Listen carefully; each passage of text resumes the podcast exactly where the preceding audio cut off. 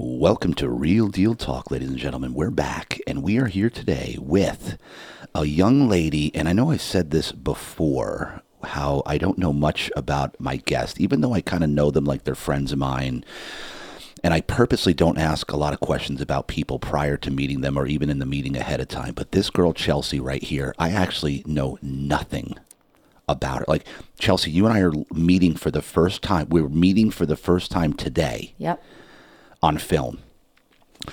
So Chelsea was referred to me by one of our prior guests, Cory Withrow, who uh, former NFL player, owner of King's Craft Coffee in Poway. Shout out to to my my guy.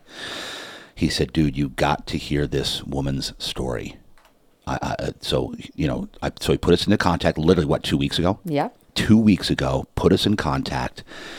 I heard a brief little quick kind of thing about this, the, the quote unquote story, which I'm not going to talk about right now. Because when you guys hear this story, get ready to be. Uh, this is going to be an emotional roller coaster here for the next however long. Pun right? intended. Pun so intended. I'm apologizing now Yes, for I. I've got the tissues lined up, but it's going to be one of uh, just overcoming the odds and a massive amount of faith. And I'm not going to steal any thunder here at all from Chelsea. So you guys are going to witness this. I've never met Chelsea before in my life. Today is the first time we are meeting. So you are going to watch an organic conversation, organic, in which all my interviews are organic, but this is one where we're literally, literally going to get to know each other for the first time right here. So with that said, Chelsea, you, you've been watching some of the podcasts, right? Okay, so you know how we do it yeah, I do. we're gonna go. We're just gonna go back in time and and start uh, with the journey of Chelsea. This the test, the, the full testimony, which she's never shared before. She's never been on a, a podcast before. So we're gonna go all the way back. And so let's start with where you're born and raised. Okay. So I like to say they call me a unicorn Okay. because I am born and raised in San Diego. Wow. There's not many of us. No. Hard to find. Yes. So born and raised in San Diego. Actually grew up in North County, um, close to Poway, where Cory and Monica live, and Rancho Penasquitos. Um, went to Westview High School Okay. out there. It was a brand new high school, so I was the first graduating class of all four years at Westview. Wow. um, two older sisters and parents still here as well, um, st- still together. My dad's actually a golf professional. Are you serious? Here in? San Diego. Yeah. Really? Yeah. So he um, he was he played on the tour when he was married to my mom. They decided to have kids, so he essentially like retired from the tour, and he was the coach at San Diego State, men's and women's golf coach here at San Diego State, director of golf. And then was just a teaching professional. He's a teaching professional now right. at um, all over San Diego. And then now he's much older. I won't say how old he is, but he would be on the senior tour at this point. So he's He can't be that old.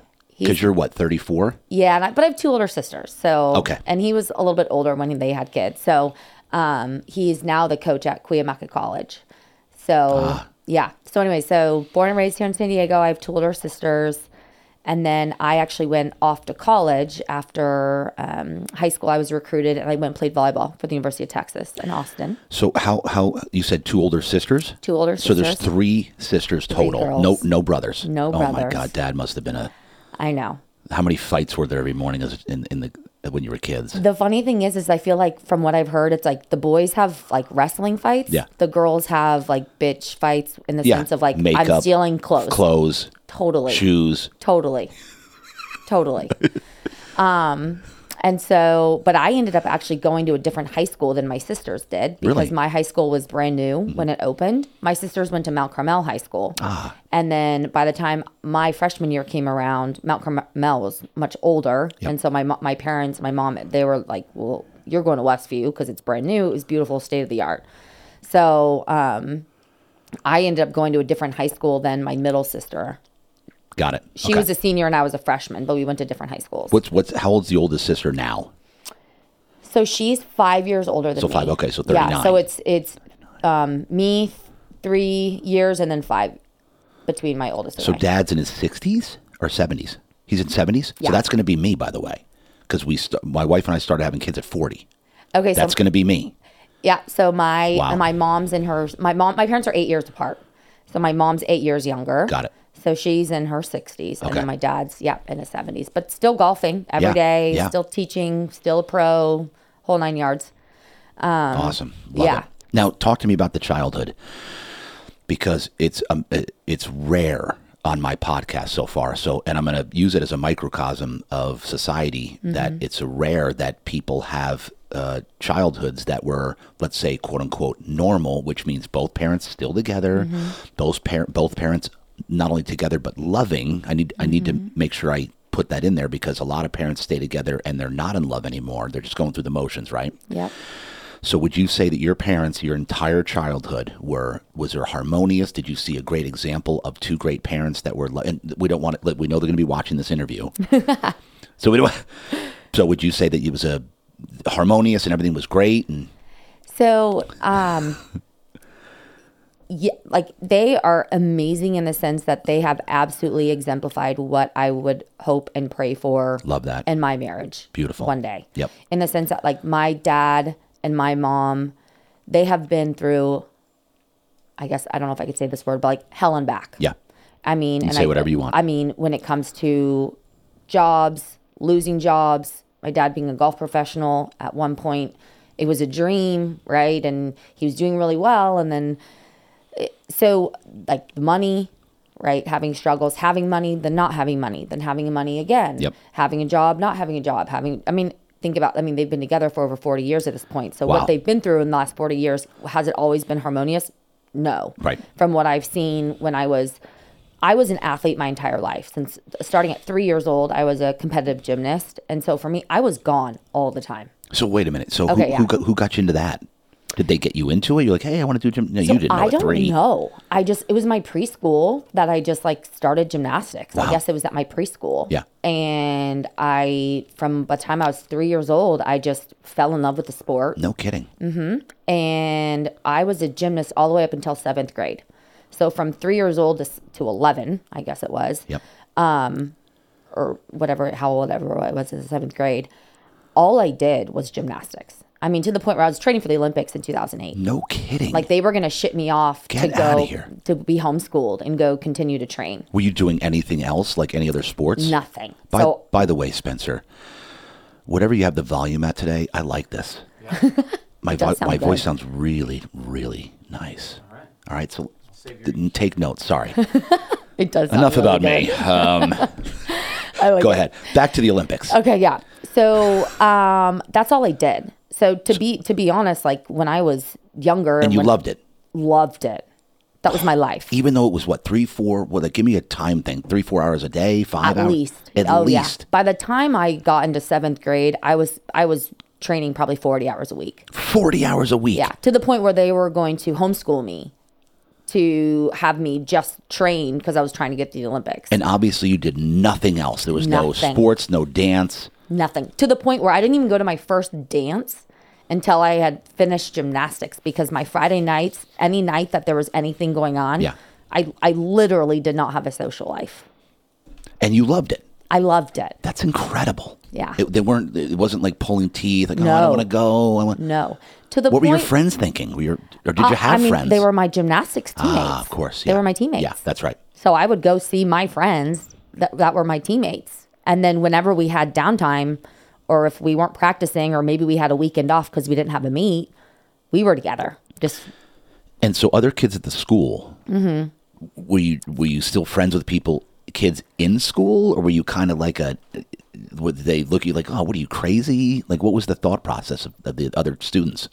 it wasn't until I stopped gymnastics that I that I really like had friends in school. I managed to have like friends and class and like things like that, but I didn't start hanging out with people at school until I got done with gymnastics.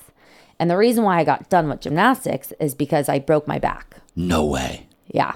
At what, what at the At seventh seventh grade. seventh grade? I was at state championships at a meet and I was vaulting. I was doing a Tsuk, which is essentially what one of the gymnasts was paralyzed from doing. oh my god. Um, and I was doing a Tsukahara is the move, and I fell, landed wrong, fractured. Or I, I actually didn't know at the time that I um, fractured the fifth lumbar vertebrae in my back. I got up, finished the meet, oh my god. and continued to train for about three months Three months. on a broken back. Nobody checked you. Well, I just didn't say I was hurt. I So hold on, hold on, hold on. Yeah. Now, is this the horse thing that you run and then catapult Yes. off the horse Yes. thing? Yeah, that's vault. The psychotic thing that I've seen. yes. And how did you? So you went flipping and sukaharing, right? Yep. And then landed on what? Your head, your back. Landed on my feet, but to was to like Oh, you landed like- on your feet. Like I landed, but I I like landed wrong. Yeah. Like ended up falling, right? I didn't like land on my head or anything. I just landed wrong, landed hard, and it just tweaked me. you right? felt pain Oh yeah. Oh yeah. for the rest of the meet. Oh yeah. What other? Uh, give me the other. Uh, you know, the routines or the other events. bars. I'm pretty sure. Like, I mean, and this was in seventh grade, and granted, I won't. Um, we already said my age. Yeah. But um, so this was a long time ago. Yeah. I'm almost positive from what I can remember, I still had bars because it the it goes vault bars, beam floor. Okay. And so I don't remember if I started on the floor because you usually go like in order, reverse, or whatnot. Mm-hmm. So I think because it goes vault, bars, beam, floor, I don't remember if I started, but I, I remember I had the bars. Was my la- Okay. I had one more event Yep. after Got it. Okay. And it was bars. So I remember still. That's the parallel bars. Yes. Got it. So I remember like still going through my bar routine and finishing the meet. And then continue to train for like three months. Like the- you didn't even think to say, "Hey, was it still hurting?" Oh yeah. Yeah. But I knew See, this- I this- knew something was wrong that I didn't want to say anything. I was you a didn't- you didn't girl. wanna know. You didn't wanna know. I didn't want to know, and I didn't want to stop. I didn't want to give up. Like I didn't want to stop. Oh I didn't want it to be over. Unbelievable. Because you had a feeling. Oh yeah, You knew something was up. something was wrong. Yep. Good lord. You, Yep. you, do, you, do you know how? I'm sure you know now, looking back, how lucky you were that you didn't. Because once something like that happens, if it goes further, you're done. You're paralyzed, the whole nine. So that's you understand what I'm saying? A hundred percent. So that's exactly what ended up happening. So my teammate, who I was good friends with, she got to the point where she said, Chelsea, if you don't tell your mom, because she could see I was hurt, Yeah. right? I would like everything I would do at practice, it would be like, oh shoot, you know. And so she's like, Chelsea, if you don't say something to your mom, I'm going to. So I ended up then telling my mom. She took me in to go get everything checked out, and we were sitting. I just remember sitting in the room. The doctor came in. I don't know if it was like an MRI or whatever. Again, I was in seventh grade. I didn't know what the heck was going on. Um, the doctor came in and looked at my mom and said, "If she were my daughter, she would be done today. She, her, because of like you know my injury, Yes. she, she will not be able to walk when she gets older." And at seventh grade, I'm not thinking about what I'm going to be like at 30, 40, 50 years old. Right. I'm thinking about right then and right now. And I didn't want to stop gymnastics. That was my life. Yeah. That was literally what defined me. That was all I knew. Yeah. And he looked at my mom and said, No, in 20 years from now, 30 years from now, like she will not be able to walk if she continues to train. Sure, we could sit here and rehab her. She's she's young. She's 11 years old. Like we could, sure, we could heal her. Yeah. She's young, but it's not worth it. So at that moment, my mom said, Did, so You're done. did you hear the doctor saying this? Yeah. It was Yeah. in front of you. Yeah. Like if she were my daughter, I would not. Did you just would- start crying immediately? Oh, yeah. Oh, yeah. And your mother said, "Just okay, you're done." I mean, we ended up getting in the car and we started talking about Yeah, it. And we like yeah. had to go home and you know talk to my dad and everything. But it was it was like it. You mean it was at that moment that she was like, okay, like she already knew. There was no way of me being able to continue gymnastics at that point. Oh my god, this is unbelievable. Yeah. Okay, So that was so- seventh grade. How did you? Do you remember how you felt at this point? Like, what was? Did you go to a depression for the next Oh weeks? my gosh, I lost. Uh, so because that's all I did. Yeah. Again, didn't really have friends. Right, my life was gymnastics. My friends, my free time. I would come home. I would do my homework and go to practice. That's all I knew. On the weekends, I would have my meets. And so for me, like at that point, I'm in seventh grade. That's middle school. That's a Yeah. tough time for a little girl. Yes, You're going through This a is- lot. in This middle is when everything starts. totally. Puberty, Exactly. boys, All of it. all of it. Yep, my first dance. So at that moment, I'm going, what do I do? Who am I? I had so much energy, right? When you think about us, like we're both very active, we still work out. Yeah. We understand endorphins, we understand the benefits mentally of exercising, Correct. right? And working out. I was cut cold turkey from, so no endorphins, no feel good, no nothing Nothing. to the point where my mom was like, "You need to go take a lap around the block." Like I would be at home and I was, it was like, I didn't know what to do with myself. And so at that moment, it was like, how do we heal her and get her into some sort of activity that she can go find release in? Yeah. Because everything was taken away at that Everything. point in my mind, right? Yeah, in my life. And I was rebuilding in seventh grade. So my sisters, um, my oldest sister was a basketball player all throughout high school, and my middle sister was a volleyball player. And my mid- my oldest sister, she also ran track, or she was she was in track. And so I would go to all my s- siblings' events. Like as the younger sister, I would be dragged to basketball games and volleyball games and track meets and things. And so at that point, I was like, well, what sport am I going to get into? What do I want to do? I knew nothing. How knew- long were you in a in a funk? Weeks? It had months. Months? Yeah. Were you even thinking about other sports at this point? You were just you just didn't even you couldn't think. I I just I didn't I no I I didn't know what I was doing. Unbelievable. I can't even imagine. Okay.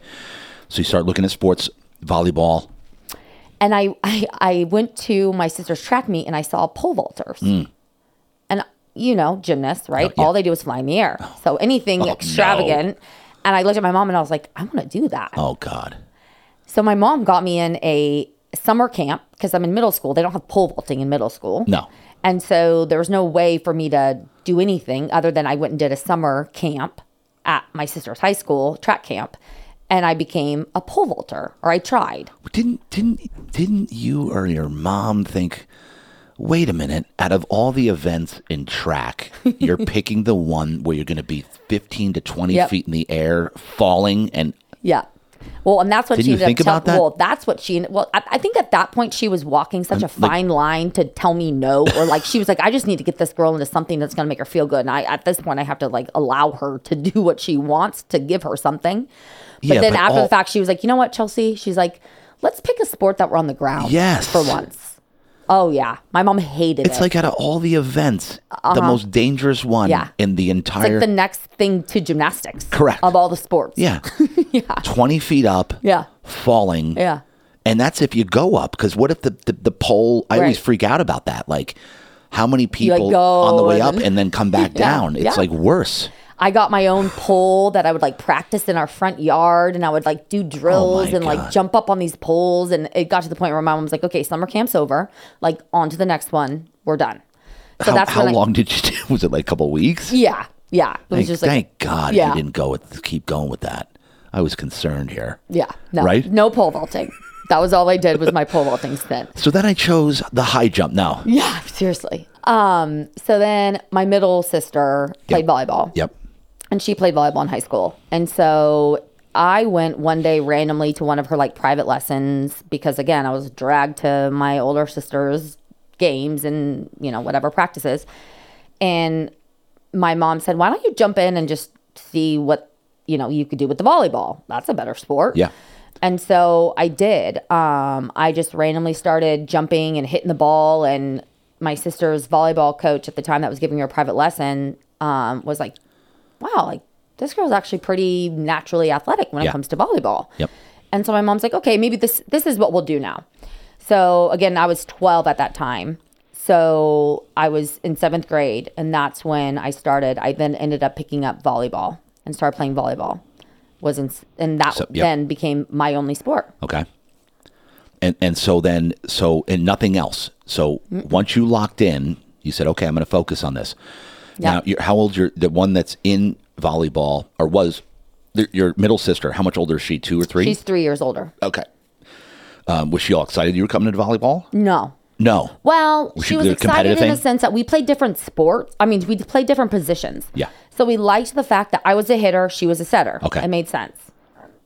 She's- But over time, I think because it, we did, we're, we're just naturally competitive. Yeah. My sisters and I, like, although we I, we grew up with girl, like we are extremely competitive Yeah, as a I'll bet. family. Yeah, I'll bet. I mean, between my dad, be, you know, I mean, we are to a fault. I will say that is probably one of my strengths, but biggest weakness. I'm so competitive. Yeah.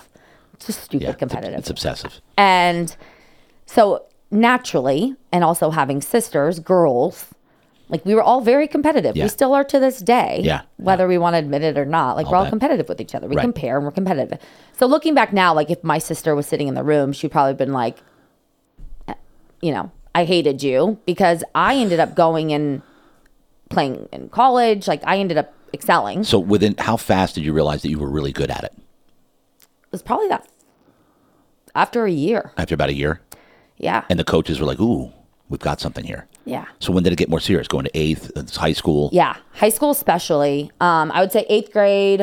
Um, at that time, we had middle school sports, which I don't even know if they have that anymore. But my don't middle think they school, do. I don't think they do. But uh, I got lucky because my middle school did have a volleyball team, Hmm. and in eighth grade, my team like made it to the championships of you know middle school Yeah. volleyball, and I just remember like playing in the championship game, and I was actually like doing really well and you know leading the team and whatever serving and i was an outside hitter and then i made varsity volleyball my freshman year i was varsity team captain my freshman year Your freshman year. So the fr- so the high school coach had been obviously scouting you, heard about you. I'm assuming. he happened to be a coach at my club because i played club volleyball Ah. yeah Oh wow. So club is where it's like really the most like competitive. High school and at that time middle school and high school, that's like your fun recreational Got it. volleyball. Okay, got it. What really was what essentially ended up getting me recruited and, and getting me to play more competitively was club for sure. Got it. And a lot of the club coaches were also high school coaches. Got it. So they knew all of us. So they he knew me, my high school coach, he knew me from what because he was a coach where I played club volleyball when I was 13. So then going into my freshman year, he knew I was essentially He's ready for you. Yeah. He couldn't wait. Yeah. All right. So now, and any any, I have to ask this question Okay. Um, because, and here's why: because you're talking about a grade area where my daughter's now going into. Okay. She's going into sixth. She's now entering middle school. Yeah. Any, what was your first boyfriend? And I haven't asked. I've never asked this question, but I have to ask because you keep talking about middle school, middle school, and all I'm thinking about as you're talking is my daughter is going to middle school. And I'm like, oh boy, here we go. They're starting to develop. The boys are starting to circle. They're starting to circle the wagon. Do you know what I'm saying? I think because I was so into sports, Yeah. I just like I didn't. Okay. I I don't even I, So I didn't keep have my time. daughter in sports. Hundred percent. I recommend sports, and maybe I'm biased, but like that, No. the reason why I am the way I am today, my work ethic, besides having like an amazing my, my parents, my family, but like it is absolutely my sports from a young age. Okay, so before we move on, let's let's break that down a little bit. Okay, Okay, this is this is beautiful because we talk about I talk about this a lot mm-hmm. because I see a lot of parents out there that don't have their kids in activities or sports, and I'm telling you, it's a mm-hmm. mistake, and a mm-hmm. lot of them do it. And I'm going to say this publicly in a self selfishly because they don't want to take the time to drive them around, to bring them over here, to get them changed, bring them. It's a, it's tough. It's a lot, It's a lot, and a lot of parents selfishly don't do it because they don't they don't have the time. Yeah. But let me tell you, make the time to get your kid into Yeah. sports. Go go into why. So, and I will also say, from being a gymnast and playing an individual sport, to then to then being forced Talk about that. to then going into a team, Team sport. sport. Okay. The individual sport that I did, so like learning now, if I ever have kids, heaven forbid, You will. I think about what I would want, what I've had my journey, right, as an athlete and where I am today. An individual sport taught me so much about owning, ownership. Mm. Wow. Right? My performance was on me. My work ethic, how hard I trained, how hard I practiced, what I sacrificed. Like that was on me as an individual athlete, as a gymnast. I went and got a score because of me Yep. good or bad, right? Then making that transition to a, a team sport, it then forced me to transition on how to work with others. Hmm. And then also how to control my own attitude. Let me tell you, I was not the nicest team captain. Yes. And the journey that I took from, from when I was a freshman team captain all the way through until I was a senior, I was a completely different person and, and, and captain because as a freshman team captain playing on this fairly new team sport, I'd only been in it for a couple years. Right. I was still, I had an attitude because I was so hard on myself, still to this day, but so hard on myself because that's all I ever knew, right? Was Yeah. it's on me Right. and I was so straightforward, one sided. And then, it, but it forced me very quickly to realize that it's it's not about you. It's That's not right. about you. Yep. When you're on a team sport, it's about how do you make everybody else around you better. Love that. It's not about you. Love that. So I, to this, I, I had the best of both worlds. Now, now, on this note, this is for the parents out there. Mm-hmm. Yeah. Would you suggest? I know what I'm doing. Or we're- what my wife and I are doing is we have Jacqueline in an individual thing, dance, Yes. dance, Perfect.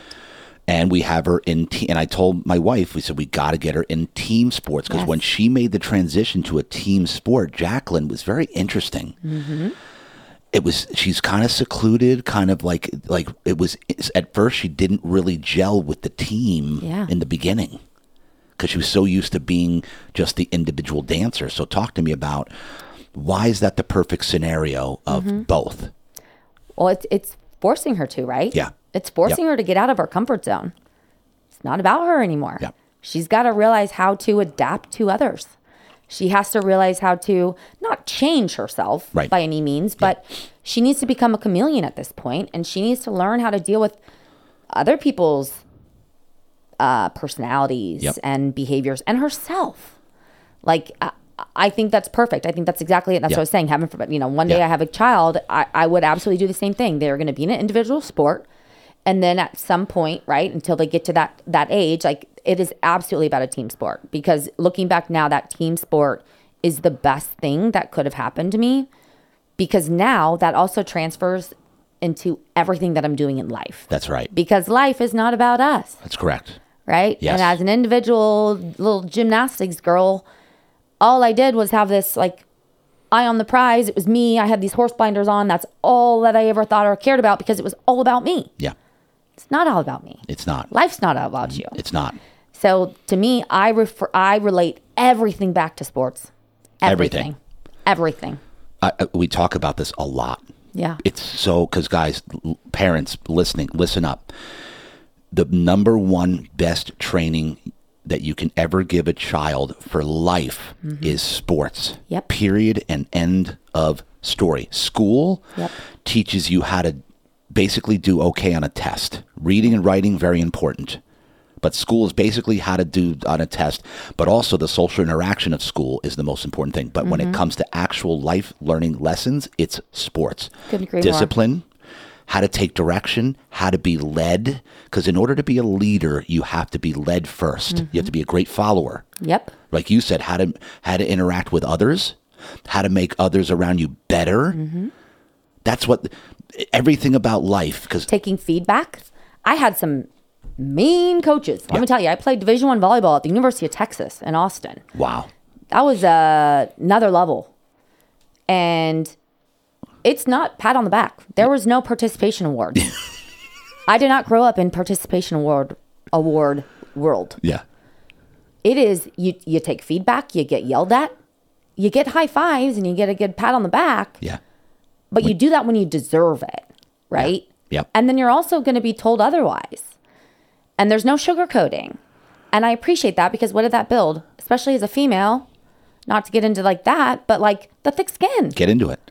right? Like no shame Yeah. in my game. Yeah, like yeah. thick skin bring it. Yeah, and I mean, I again, I completely, whether that was from being a gymnast when I was younger to then going and playing at the highest level volleyball before being a professional athlete, like I, I, I my journey as an athlete, I've been through every stage. And anytime anybody asks me anything about like my career or my job, I say I owe it to my my athletic like background. Yep. Because that's the hardest job I will ever have. and talk about it with women because you said, "Oh, not to go there. Yeah. Go there." Life's hard. Yeah. life's really hard, Yeah. and a lot of women think that they need a man. They have to have a man to make it in the world. Yeah.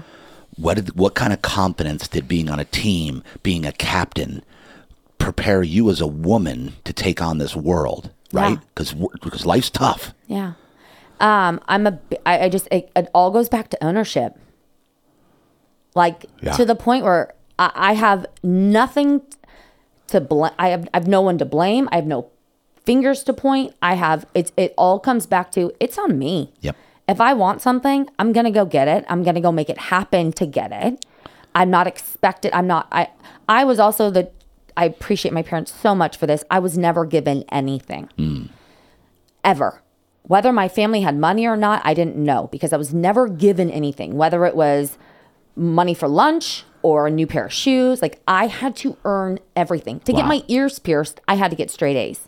To get new shoes, I had to score a certain score Wow. at my gymnastics event.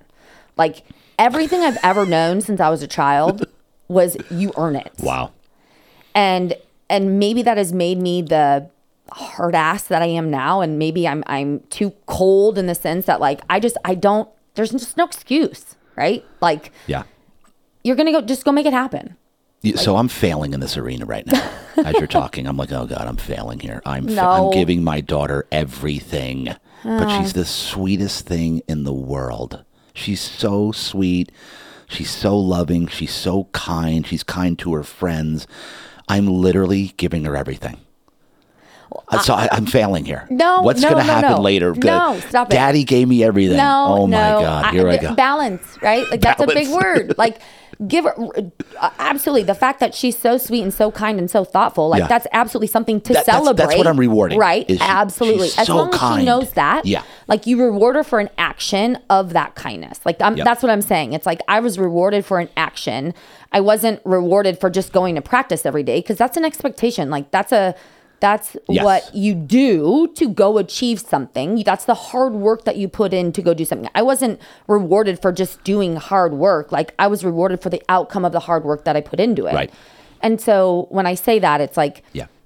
as long as they're not just given something Yeah. to I, i'm not a parent i have no idea i don't have Yeah. a child i don't have a child i don't i can't sit here and say like i know what i'm saying i'm just know from my upbringing i appreciate my parents for the fact that i was never given anything and i had to earn it whatever that looked like whatever way that looked like just like for your daughter as long as there's some underlying reason behind it that you're teaching her something Yeah. I'm to not- continue that behavior Ex- exactly. and that's what it comes down to Like I'm not rewarding bad behavior.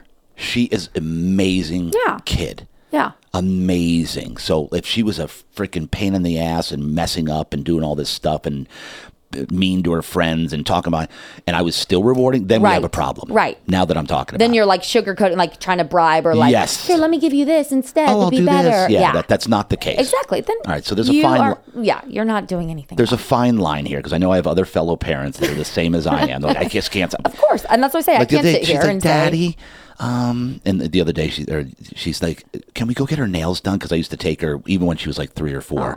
There was a thing me and her would Oh. Yeah, do. And I yes, I get manicured, pedicures. Look at this. Uh. "No, I love that." So I would take her, and that's a couple days ago. She's like, "Daddy, can we go get her nails done this Sunday?" She goes, "Can I get the acrylics?" I'm like, "Sure." You know, just Yeah, can I get the gel? Absolutely. Can you Yeah. do the French? You're you betcha. You know, it's just like Yeah. There's no no. yeah. Anyway, all right. No, all right. So let's get back to we were in high school, freshman year, uh, captain of the varsity team. Mm-hmm. Give me anything, any other things that happened in the high school arena with, because at this point, friends, boyfriends, anything monumental that you remember, teachers, any coaches that stood out that that kind of give me somebody that uh, had made an impact on your life. Let's say the high school arena or career Yeah. a coach or a mentor that had a big impact on you that you'll never forget? Anybody in that arena that you can think of? I mean, I still to this day, it's gonna it, it, it always it goes back to club volleyball. Yeah, okay. So I played. I'll give a shout out. So I played for San Diego Volleyball Club. Yep. and then um, in Poway, and then that essentially it broke off and turned into Epic Volleyball Club. So I stayed and played for Epic Volleyball Club. San Diego Volleyball Club moved into a different facility. So my coaches at Epic Volleyball Club, Steve, Danielle, Pat, Mike, Ojan, like they were literally with me from my very first day on the court till the day that I graduated and went off and played in college. Wow. And it was just that family that I had made essentially outside of my own that and friends and just like that whole experience every single weekend we would go up to anaheim and play at the Ana- anaheim sports center and we would just spend the entire day and weekend together of just it's like it, you're going through the trenches, right? It's hard. You're the ups and downs. And at the end of the day, like you're all still there together, laughing, joking, going and getting dinner. And then you see the each other the next day. Like you don't get sick of each other. It's just like this unconditional like love and fight. And again, going back to the team, team sport Yeah. and just that whole experience. And then it also obviously brought my mom and I extremely close. Oh, wow. My mom from the very beginning has, I mean, she's still to this day my best friend Oh, that's great. best friend in the entire world. Um, was actually talking to her on the way here today, and it's just uh, her and I have a special bond because again of my sports, and like she was the one that would take me to practice every day, like going back to that effort, right? Yep, like yep. My mom would take me to practice every single day. She never missed a game, never missed a practice. Every single weekend, she would take me up to Anaheim. We'd go up on Friday night. We'd spend the night because we played all day Saturday or all day Sunday. Like, she just honestly probably besides like my coaches right and like the effect that they Yep. had and and on me and just getting me to where i was and their tough love it's i mean it's it's been my mom ah. for sure How did she gain that friendship or trust early on? Do you remember anything like how did she just just come with with time? Like was there anything that you realized that mom's my friend, I can trust her? Was that a big deal? i mean i think just because she was just like my she was just always by my side That's great. she was just like my ride or die Oh, that's great. good bad again it, it- to me and this is something i'm working through now as a 34 year old as um not being defined by an outcome performance Got it. right? So this is a whole nother story. But from her, I guess looking back now and looking at my childhood, and looking at sports and, and sports you win or lose, Right. right? My mom, no matter what, whether I won or lost, she loved me the same. Yep. She was right there by my side, patting me on the back. So I think with that, that's Yeah. trust That's great. right? Yeah, I and so um she just she was she just never I just saw so much joy that I brought her Yeah. That I I wanted I, I just and I think that was probably another reason why I didn't want to quit gymnastics, right? It was just because like that was what we had. That was our bond. That's what we did together. That I just didn't want to do anything to lose that with Mm. her. And because I also didn't know what else I could give, so to say. Or Right. like what else I was. Yeah. um So I think, yeah, over time, but I think just from just her, like I said, always just be that unconditional love is my family. Again, to this day, like thinking of my journey and everything I've been through in life, it's like I- I've never been closer to my family at this point. Wow. Even of the crap that we've all been through together. Yeah. So Wow. Incredible. Shout out to mom. Mom, big time. big time. Love it. time. Love that. Yeah. I'm close to my mom. I speak to her every morning on the way to work and Yep. every day on the way home. Yep. Literally every day. Yeah. And my dad is j- right there by my side as well. It's not that I'm not close with my dad. I am Yeah. such a daddy's girl. It's my sisters hate it because I'm just like such a daddy's girl. um, but it, it's my dad. You know, it's Yeah. just different. Yes. And and my dad wasn't really around much when I was younger. Yeah. I mean, he was working. Yep. The entire time. So he didn't go to many of my meets and my games. And when he did go, it was like the biggest treat and the coolest Of thing course. ever. He got all the glory. and, I, and it was just it was always my mom and I. Yeah. Love that. Love it. Okay. So you, so you got so you got recruited, Yep. right? Yep. Um, and how many schools were recruiting you for volleyball? Um, so I mean, it's changed a lot now. Like you could only go on three official recruiting visits. Yeah. At a certain age. So you have to pick and choose the re- official ones you want to go on, and then you Got could it. do unofficials where you just essentially go on your own time, your own dime. And I, because I was born and raised in San Diego, and I was getting to that point in my life where I was like, I wanted to be a little bit more independent. My mom's still my best friend, but at the same time, I was like, all right, I kind of wanted to like go Yeah. Um, and with like my sisters and everything out there, I was like, all right, I want to go see what else is out there. So um, I went to the University of South Carolina, and like I went all the way across the country, and I went to um, I stayed here. I went and saw San Diego State. I saw USD, and then I realized I was like, you know what, like South Carolina was way too far. I can't sit for more than an hour, Yeah. let alone I'm not sitting on a plane for five and a half direct flight. So that was like that's just like too far. It was crazy. But I also really wanted a big like I just knew I also wanted a, a really cool college experience because I also knew that like as much as volleyball was my life, like I wanted the real like the real deal. Yeah, that's right. I wanted the whole experience. And I'm love football. I love sports. Like I just always have. And so I wanted a big school. Yep. my oldest sister went to Santa Clara University. I went there. It was beautiful Catholic school, like gorgeous. Didn't have football. Like, all right, not going to do that. I went to Georgetown. Took a recruiting visit there. Wow. Didn't have football. I'm like, all right, as, as great as these schools were, like I wanted the experience. And so I settled on the University of Texas at Austin Yeah. and actually didn't even take a visit there. I signed my letter without even going out Really? there because I was like, I just knew that was it. How did you know? Uh, just everything about the school, like And they had football. They had football. I mean, it was shoot. I was there from I was there from six to ten, so I I got to go with like the prime years, Yeah. right? The Vince Youngs, like that whole ordeal. Wow. Yeah. So I just I just knew, like it was just at the time, it was just it was everything Okay, so how was the college experience? unbelievable. Unbelievable. I have a little bit of a bias about it. Though. Tell me. So, and this is like a. whole- I mean, gosh, we could talk for hours. I'm serious. yeah, like, yeah. There's so many things. I mean, we're not even into the story yet. But so college volleyball is a whole nother experience. Again, as a female playing at a Division One school, you learn a lot very quickly. Especially going away, not knowing anybody, not having mommy or daddy to run to. Yep. You are on your own, fight or flight, like eat what you kill. You're out there on your own Yeah. and they don't mess around. They don't mess around. Yeah. You perform, you play, you don't, You don't. you're on the bench. This is what it is. So I would say those four years were, like I said, there's no job that I will ever have. There's no experience until the one that I just had a year and a half ago that would ever compare to those four years. That's- No kidding. Okay, so Oh, now, now, now, break this down for me real quick. Yeah. The college experience, because this is one which, this day and age, Mm-hmm. College is becoming more and more obsolete. People are kind of realizing, wait a minute, you don't actually have to go to college to get a job. Right. College only really trains you to work for someone else. Right. we're now in the information age for a long time we're really deep into it so now there's all sorts of opportunities on youtube and instagram and uh, tiktok and uh, what do you need to go to college for so now i need you to break this down the college experience of how important it is for a anybody let alone a woman Yeah. give it to me break it down as to why it was so special and why it was kind of def- uh, it kind of molded you and it's probably biased. I'm going to say be, playing a sport. okay okay And and I also say this because I have twin nieces that are about to be 16 years old next month. Yep. And they are badass soccer players. wow Like have played varsity soccer since they were freshmen. They play at Steele Canyon. I mean, just unbelievable athletes and they play soccer. And they're getting ready. They're taking college visits right now. They're getting recruited.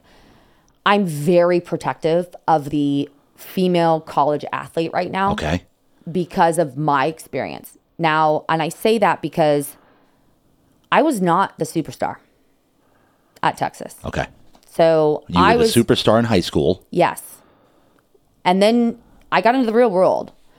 And I got into the real world in the sense that I was recruited as a, a libero, which was the position I played. You play the, you wear the different colors jer- jersey. I would say I was like the quarterback of the defense. Got I it. only played on the back court. okay So at that time, my freshman year, that was not, it was brand new. It was, that position was only a couple years old. And at the time, coaches believed that they wanted the six foot two, six foot three outside hitters, the six five middle blockers. Like it was all about offense, right? So this whole defense mindset of defense wins championships, that whole mindset that we now understand, yeah was a new thought process when I was a freshman. So I was recruited as a libero defensive specialist. Um, and so I go in as a freshman. The other libero, when I was a freshman, the one that was starting, she was a senior. So I'm thinking, okay, this is awesome. She was amazing. Allie, she was amazing. So I'm like, all right, this is perfect. Like, I'm to learn from her. I'm to shadow her. I'm to play under her. I was good with that, right? And then lo and behold, that my sophomore year comes around and there's like three more that come in of the same position. And it's just it, it just got to this point where it was just like again, it's it's division one collegiate, it's a collegiate sport. Like Yeah. they are there to win. So as much as you just can't get comfortable, you can't No. think you have a spot, you can't think you have a position, and so it's like, but it, you don't know this. You it doesn't matter how prepared you are or how much your coaches prepare you skill wise. Like there's nothing that will prepare you to play at that level. And so I got there and I'm like, all right, here we go. I'm like coming from, I was like this big fish, right? And then I get into this and I'm now this tiny fish in this huge pond. And then every year it was like, there's more. Then there was like more of me. Then there was more of me. And it just got, and it, so uh, especially at that level, we were graded, so to say, on everything that we did. I mean, we were in the weight room and we would we we one rep maxed. So I was like squatting 275 by Wow. my senior year, Wow. benching 150, cleaning like we were Olympic lifting. We were one rep maxing, and it, everything was was graded. Like we we that. kept track of all of our stats on the court, like if this was our court, we would have six, seven assistants that would come in every single practice and they would sit on the edges of the court with clipboards and they would be assigned somebody on the court and they would sit there and they would grade. Like say I would pass and there's it's called a three, two, or one. A three means you it's a perfect pass. You could hit you could set it to three hitters, right? So they would literally t- grade every single one of my passes. Whatever drill we were doing is at a three, is at a two, that is a one. And at the end of practice, they would add up your score, so to say, and it was posted in the locker room of your rank of where you stood up against every single one of your teammates in that position. Wow. So since I was a child, I feel like I have been stack ranked, literally Crazy. And my performance has been graded and my worth right my value has been the stack rank of where i fit am i the best or not Wow. and it's all It's comes unbelievable. it all and it all comes back to full circle to where i am to today and working in sales and this journey that i've been on over the last few years and that i'm still very much still on of worth right Yeah. worth and purpose and we're not a number and we're not defined by our stack rank which is what i've always only known as an athlete wow. This is I love this. This is this is like a unique perspective here. I love it. Uh, And that's insane. And granted, we, I have two Big 12 championship rings. Like we went, made it to the final All right, so keep like, going. How did it go? Did you did Yeah. you were you did you win most of the starting positions? Did you No. No. No, Did you play a lot? Every year got worse, like less and less playing time. Every year got less and less. They just kept coming in, and they were better, and they're more talented. And it just, I mentally lost it. I Yeah, tell I, me how that affected you. Oh, boy. Because you said college was like the best thing that ever happened to you. Yeah. You said like outside of you know the the story that we're going to tell here yeah. soon. Yeah. And I say that Tell because. I'm a firm believer in and this will get into the story later, but like my my reactions to things I'm grateful for everything. In the time and maybe a few years afterwards, like did I know it, right? Did I know that it was the best thing that could have ever happened to me? No. But what I purposely the mindset that I create or or what I purposely tell myself when situa- bad things happen is you find the good in it, right? Right. And so Yep. In in the moment when I was playing, um, looking back, I was extremely depressed. Really? Oh, I miss. I mean, I couldn't even call my mom without crying, just hearing her voice. I mean, I was just homesick, and I was just, I was miserable. wow. I was extremely depressed. I had the worst anxiety. I mean, to the point where I hated volleyball because I hated going to. pra- I would get sick to my stomach going to practice because I was so freaking nervous to go on that court. To be graded on everything you did. Yeah, yeah. And it wasn't just on the court, right? Then you go to the weight room, then you go do this, and then you have school, and you have grades in school. Yeah.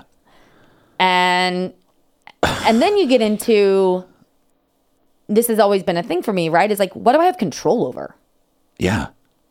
So this was supposed to um, inspire people to go to college, Chelsea. this is this, okay like the this opposite. is no this is this is not about an opposite this is about this is about the fact that Couldn't even talk to your mother. Anxiety. well um, it well no i mean looking back now like i think i'm like i just wish i was a, a better badass and could handle it Like maybe I, I don't know. I maybe I just was Do too you think soft. you're alone though? I'm sure other girls felt the same way. Oh yeah, Right? yeah, yeah. So, oh man. But it, but okay, so out of all of that, right, and how like crazy it was to me mentally, and how I had all these like mental issues, so to say, the experience that I had though, I would not trade for the world. Why? I could have quit. Yeah. I could have transferred. You could have. You could have. Hundred percent. You didn't. No way. Stuck with it. Absolutely. I was determined. I mean, UT and that, co- I mean, we had our own private jet that would take us to and from our games. We had a charter plane. Wow. Like we, we would have autograph sessions before and after our game. We would literally, we went to the Big 12. Like we walked down the red carpet to get to the game. Like there is nothing that ever that I ever could have done that would have been better, right? And and knowing what I went through now, again, it's like I'm so grateful that I went through that because now it's like Yeah, it's it's like I nothing. just feel like it, totally. Because that was so basically what you're saying is that really prepared you for the real world. Could not have prepared me more. Okay, so that's good. Now we're getting. So that's where I'm saying it's like this is not to discourage anybody at all to go to college. Like go to freaking college, go play a sport because at the end of the day, nothing will prepare you more in life than than having to perform and handle pressure and balance life, right? I Yeah. had school, I had practice, I wanted a social life. I wanted to go do things like it taught me how to schedule. It taught me how to balance and find like I mean it literally there's nothing that it didn't teach me other than like I mean I I owe my success and where I'm at in my career and my life to going through that experience. 100%. Wow. Absolutely. Wow. Okay, so beyond so you got to the senior year. Yeah. Okay, so what do you th- okay? What am I going to do next? So I actually tore my MCL ACL. Back back backstory. It was Yeah. the game before. It was Thanksgiving or yeah Thanksgiving. The game before. It was the last game of our conference play, Big Twelve, and Senior year, uh, junior year. junior. and we were playing in Missouri and we were it was like warm up, like getting ready pregame. And I went down to dig a ball and for like I just felt my knee just given. And I was like, oh God, here we go. Same situation. Didn't want to say anything, but I'm like, holy so I continued to try to like do the drill for a couple moves and then it got to the point where I just like locked up and I couldn't even try to Do play anything. because then also too if I continued to try to play and I would shank a ball or do something wrong, I'm gonna get yelled at, right? Yeah. Like it was that intense. So at that point, I like walked over to the side of my trainer and I was like, I, I did something. Like something's going on here. So she sat me down on the bench, started moving around my knee, and was like, "Yep, we're gonna get you a leg brace. Like you're done." So we flew home, stayed. We had the game that night. Flew home, and it was Thanksgiving. Yeah. So Did everything was they- closed. Did they do an MRI or Nothing until Monday of that next week because thanks it was Thursday, Yeah. Thanksgiving, Friday, the weekend, everything was closed. So I was at home on my bed by myself, cooped up in my home. I couldn't go anywhere. I couldn't get an MRI. There was actually a Texas football game as well because you know it's Thanksgiving. There was a home Texas football game. Wow. Everybody on my team went to this been there, game. right? Oh, Would have been there, and oh, I'm yeah. like sitting at home by myself, injured. Don't have mommy and daddy. Don't have anybody, and I'm just like sitting here on Thanksgiving, like Ooh. cool. So Monday went in, got an MRI. Lo and behold, I didn't completely tear my ACL, but I did tear my MCL. I tore my MCL, stretched my ACL. So it wasn't enough to have to have surgery where your MCL look um, and again this was over 10 years ago so it was a lot different it, te- tearing your acl back then was like Bad. it was like career ending Yeah. right Yeah. so MCL, they said, well, it could heal on its own. You're fine. You don't need surgery. But that just means you're going to have to heal on your own. That could be six months. Who knows? Yes. So I just ended up finishing out my uh, junior year rehabbing. That year, we made it to the NCAA uh, Final Four. So I'm in Wow. a full leg brace, traveling with my team, thank God, but like literally on the sideline, like dog piling, like waddling to the court, like with a leg brace because I'm injured. Still got to experience it, but I was, you know, hurt. And how Yeah. depressing is that, right? So I go home that summer going into my senior year to finish like rehab and just like have a break because we all get a little bit of a summer break. And I got a second opinion when I got home because I was getting ready to go back for my senior year. Got in a second opinion from a doctor out here, and lo and behold, my MCL didn't heal properly. So it was still, it was just like, and I, and again, I knew it, and that's why we got a second opinion because Yeah. I just, it just didn't feel right. Like I was training and I was trying to go back to play at my club with like some of my old coaches, and it just like, it was just still didn't feel connected. So lo and behold, it was still um, partially torn my MCL, and so it was just like at that point where, again, looking back now, right, I was actually so depressed. I was miserable. Yeah. I I'd, I'd burn out. Like I lost the love of the sport because it turned into a different experience Right. at that level. Yep. And as I talked about, like throughout that time, like I was depressed, I was I had anxiety, like I just I didn't love it anymore. And so it was at that moment that I honestly like looked up and I just said, "Thank God, I have an out." You have an out. Yeah. because I never would have quit, JD. Never. Yeah. I, never in my life have I ever allowed myself to quit. Gymnastics, right? Yep. I I don't let myself. I'm not a quitter. That was like my thing. It was like you don't quit, you don't give up. And this is going to tie into my story. Yep. This is a theme to it. It's I didn't quit. Gymnastics, I didn't quit. I was forced out. Looking back now, I'm now 5'8. Could I go be a, a gymnast at that point? I'm 5'8 and looking back now, like, was that going to be it? No Right. No. right? It allowed me to get into volleyball. Volleyball, then I get into college. I go through this experience and I had an out without having to give up, Yes. without having to quit. Yeah. So my senior year, I I got to live life. Yeah. It was the best year you had had. Probably. Best year of my college experience. Wow. In the sense that I, and, and looking back now again, it's like I got to experience the best of both worlds. You did. I wouldn't change anything for those first three years. Even though all the pain and the heartache and everything that I had gone through and, and just like the freaking struggle, that experience of like being a freaking athlete at UT and Oh, playing yeah. volleyball and like selling out our gym and making it to the final four and like just that experience, like unfrick. I look at my diploma every single day. I never ever would have left that school. I, I love I love UT. But then again, we- I just I, I it was the best four years. wow. That's an incredible story. Yeah. Um, and, and so now, it, so okay, so now you get to senior year. Now, do you start thinking about what you're going to do next? Oh yeah. Okay. So at that point, I'm like again living the best of both worlds. I still have a little bit of the perk of being an athlete, right? Like I still like I'm going to the all the football games. I still have all my friends that are athletes, so I'm still kind of living that athlete life, Yep. but not having to wake up at 6 a.m. every morning or having the pressures and the anxieties. Like I just got to go out on a Thursday if I wanted Yeah, to. just enjoyed. Yeah. And then um, I went to, for the first time ever, because we couldn't, I went to um, Texas OU weekend, which is the Red River rivalry Yep. in Dallas. And so I went out and I got to go to that with some of my girlfriends that I had made that were actually Pom, like cheerleaders, who had been done in Pom. So, anyways, we went out there, we went to that game, and we had front row seats because, again, being an athlete, we got like great seats to things.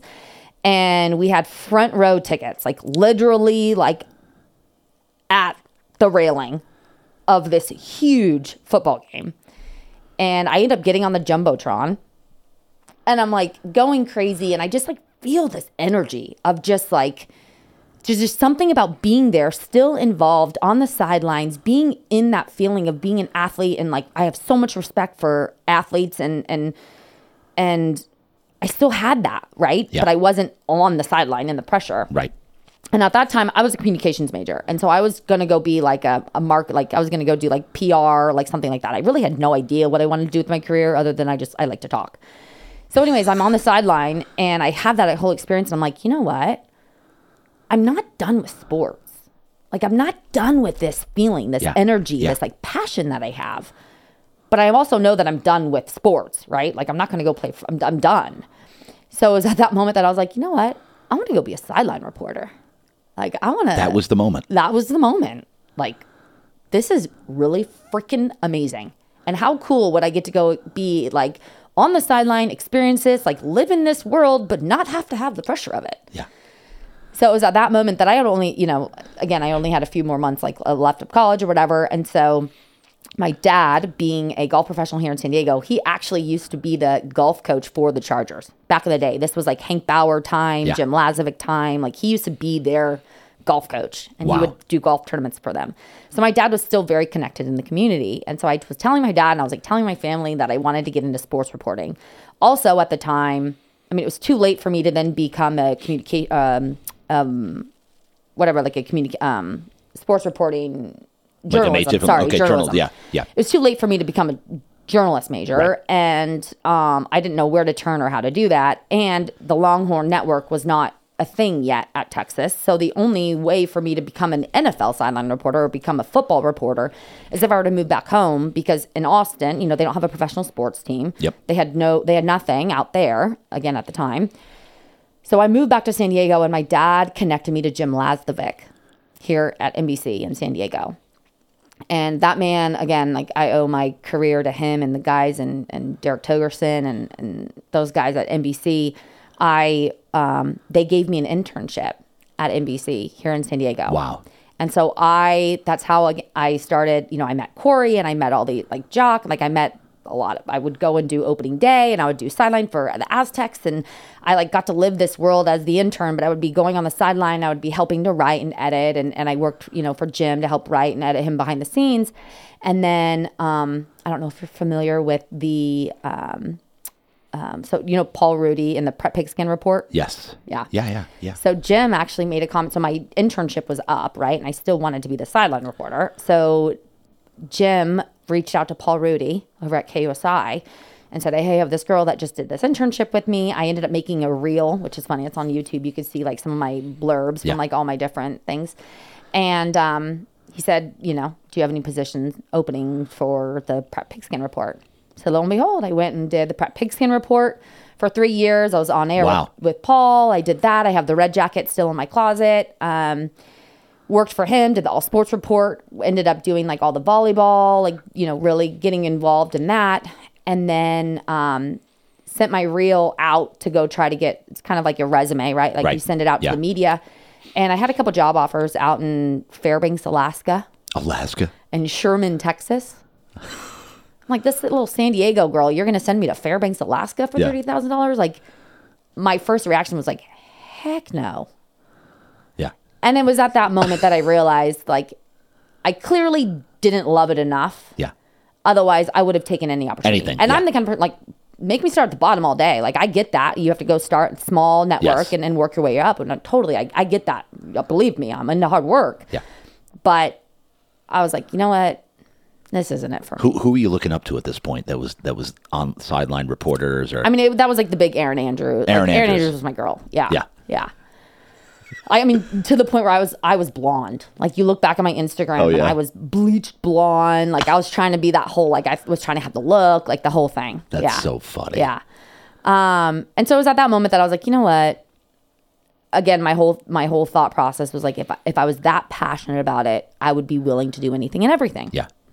And I was not willing to move. I was not willing to do that. So you realize then that th- this isn't really a passion here. yeah. Yeah. So, so- wasn't cracked up to it just Yeah. wasn't all cracked up to what it looks like. yes. Like media, like anything else we see, it's not Of real. exactly. It's not real. Exactly. And I'm grateful for that opportunity in those four year or those three years that I had to do it.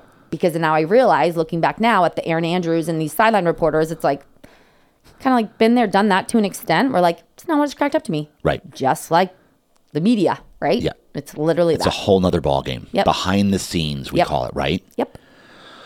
Okay, so then what'd you do? So my oldest sister, my my family's such a badass. Uh, my oldest sister, who I look up to, is one of my biggest role models. Um, she actually lives in Sacramento with my brother-in-law and my two nieces. But anyways, she works in sales. She first worked for before I knew like this was like me when I was younger, but she worked for Xerox, and then she got into medical device sales. And she was in medical device sales at this point in my life, and I just saw her lifestyle, so to say. I Yeah. mean, she was just absolutely crushing it Right. um, work life balance. Like she just, I was like, holy, I need to get into that. Yeah. Like, how do I get into that? So she said, well, like, like anything, you start at the bottom, right? So she got me in touch with her medical device recruiter. And Russ, I'm still good friends with to this day. He said, well, you know what? Like, you need to go start at like your your tech sales, like your entry level, like pay, um, you know, Paychex, ADP, Oh, Minolta, yeah, yeah, Canon, yeah. right? Like down at the bottom.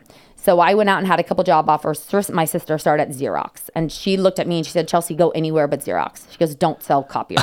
I'm like, "Okay, well, thanks for that When, advice." when was she selling copiers? that was her first job, like right out of college when she was getting into Yeah. So I was like, oh, okay, well, that's good to know. So then Russ was like, but ADP is honestly has the best automatic data processing. Yep, He's like, yep, it has yep. the best training. Payroll. Payroll, yep. He's like, has the best training, has the best, that's like the best entry level first job that you could essentially get. It's gonna, and so I was like, all right, fine. So I went out, interviewed for ADP, and lo and behold, actually ended up getting the job um, on the spot, which they at the time, I mean, they told me, who knows if that's true or not, but like they don't usually hire on the spot. Yep. And he did. Like my my manager, who ended up being my manager the entire time, um, he hired me on the spot. Wow. And I was a little bit older. So a lot of the people at ADP are like fresh out of college, Yeah. right? It's entry level. We would literally go to recruiting events at So colleges. twenty, late twenties at this point. Yeah. Yeah, I was 26. And so I was a little bit of like the the old soul in Yeah. at the company. soul. Yeah. yeah. Yeah. Twenty six. Yeah. So anyway, so I um, did that. Um ended up making President's Club. Like was extremely successful and became a manager after three years. Like just absolutely just like was crushing it. So so wha- what would you attribute you like your success at ADP? Yeah. What would you attribute your success to there? Why, why how'd you become successful? Was it your sports background? Was Oh it, yeah. Oh Was it yeah. was it what you went through at Texas? oh yeah. All of it. like it was competitive. Because at that point, it's like heck. it's like nothing but a thing, right? Yeah. Compared to what you went through. Oh yeah. Oh yeah. Like I just I don't know anything else other than like you just work your ass off. Yeah. I was business card flyer do- door knocking. Yeah. I think this might have been my territory at one point. Like just literally walking into business owners, walking in business doors, uh, and just like asking for the owner and saying like I need a meeting with you. Like just just grit. Like I just can't stop, won't stop. Yes, and and and you're, you know brief uh, stint as a reporter. Yeah. That gave you courage and you know to, to interact with people, Yep. right? Yeah. So it, it all came together. Okay, Yep. so keep going. Okay, so I don't know how much time we have. Sorry. No, you're good. Okay. you're good. Don't worry about the time. Okay. that's my that's my Okay, because I saw you. Okay. You're good. Okay, so um, No, he because we got the when we have the two videos going, uh, batteries and stuff like that. So he'll give me signals and Oh, stuff. okay, so good. yeah, you're Okay, fine. You're if- good. We're on track. Okay. No, we're on track. So, um, and it was a actually ended up making President's Club my first year. And that's what I said when I was sitting across the table with the manager. He said, "Well, what do you? What's your goal?" below?" And I said, "I'm going to make President's Club." I said, "If I don't make President's Club at my first year, fire me." Yeah. Like that was just like what you do. Yeah. You win. You win championships, right? So made President's Club my freshman year, um, freshman year, my first year, second year President's Club, got promoted and became a manager after my second year was a sales executive for two years. And then it was at that point that I was just, like I said, making more money than I ever thought I could. And that, at that age, bought my condo, like had everything in the world, but I just didn't feel fulfilled, Fulfilled, right? Yeah. Like I just, Right. I just didn't feel like that wasn't my forever. Yeah. And I loved the adrenaline. I loved to win. And I loved all these like accolades on the surface, right? But internally, it was like, I was just burnt out. Like, this is just not what I want. This stack rank, this whole thing. Like, Kind of so went, kind of went back to the whole stack rank thing. absolutely. Yeah. Every single Monday, we would walk in and we would do roll. It's called roll call, and they would literally list us, every single rep in the office, and how much, you know, how much you sold that week and where you stood year to date. I mean, it was, it was, it was college volleyball all over again, but not physical. It was at this point just mental, and it was just like the whole motto at ADP was um, um, activity breeds results. So whoever's doing the most activity, right? You you make the most cold calls. You go knock on the most doors. You go do you longer Wow. days you work. Like that's what's going to give you the results. Like that was just what I was just ingrained in. And I just got to this point after, like I said, four and a half, five years, and I just thought, I'm just burnt out. Yeah. This is not why I'm on this earth. Like this is not fulfilling me Right. and so I've always had a pas- passion for like the medical industry, the medical world. Um, I actually did a fitness show after college. Like I was really into like the fitness journey and just our, you know, health, health and wellness. Yep. And so again, my sister being in medical devices, I thought that's what I want to do. Like I want to go have the best of both worlds at this point. I want the relationships. I want the work life balance, I want the money, but I want to go sell something that I'm freaking passionate about. Right. Right. And that people care about at this Yeah. point. People don't care about a pay- payroll software. Sorry.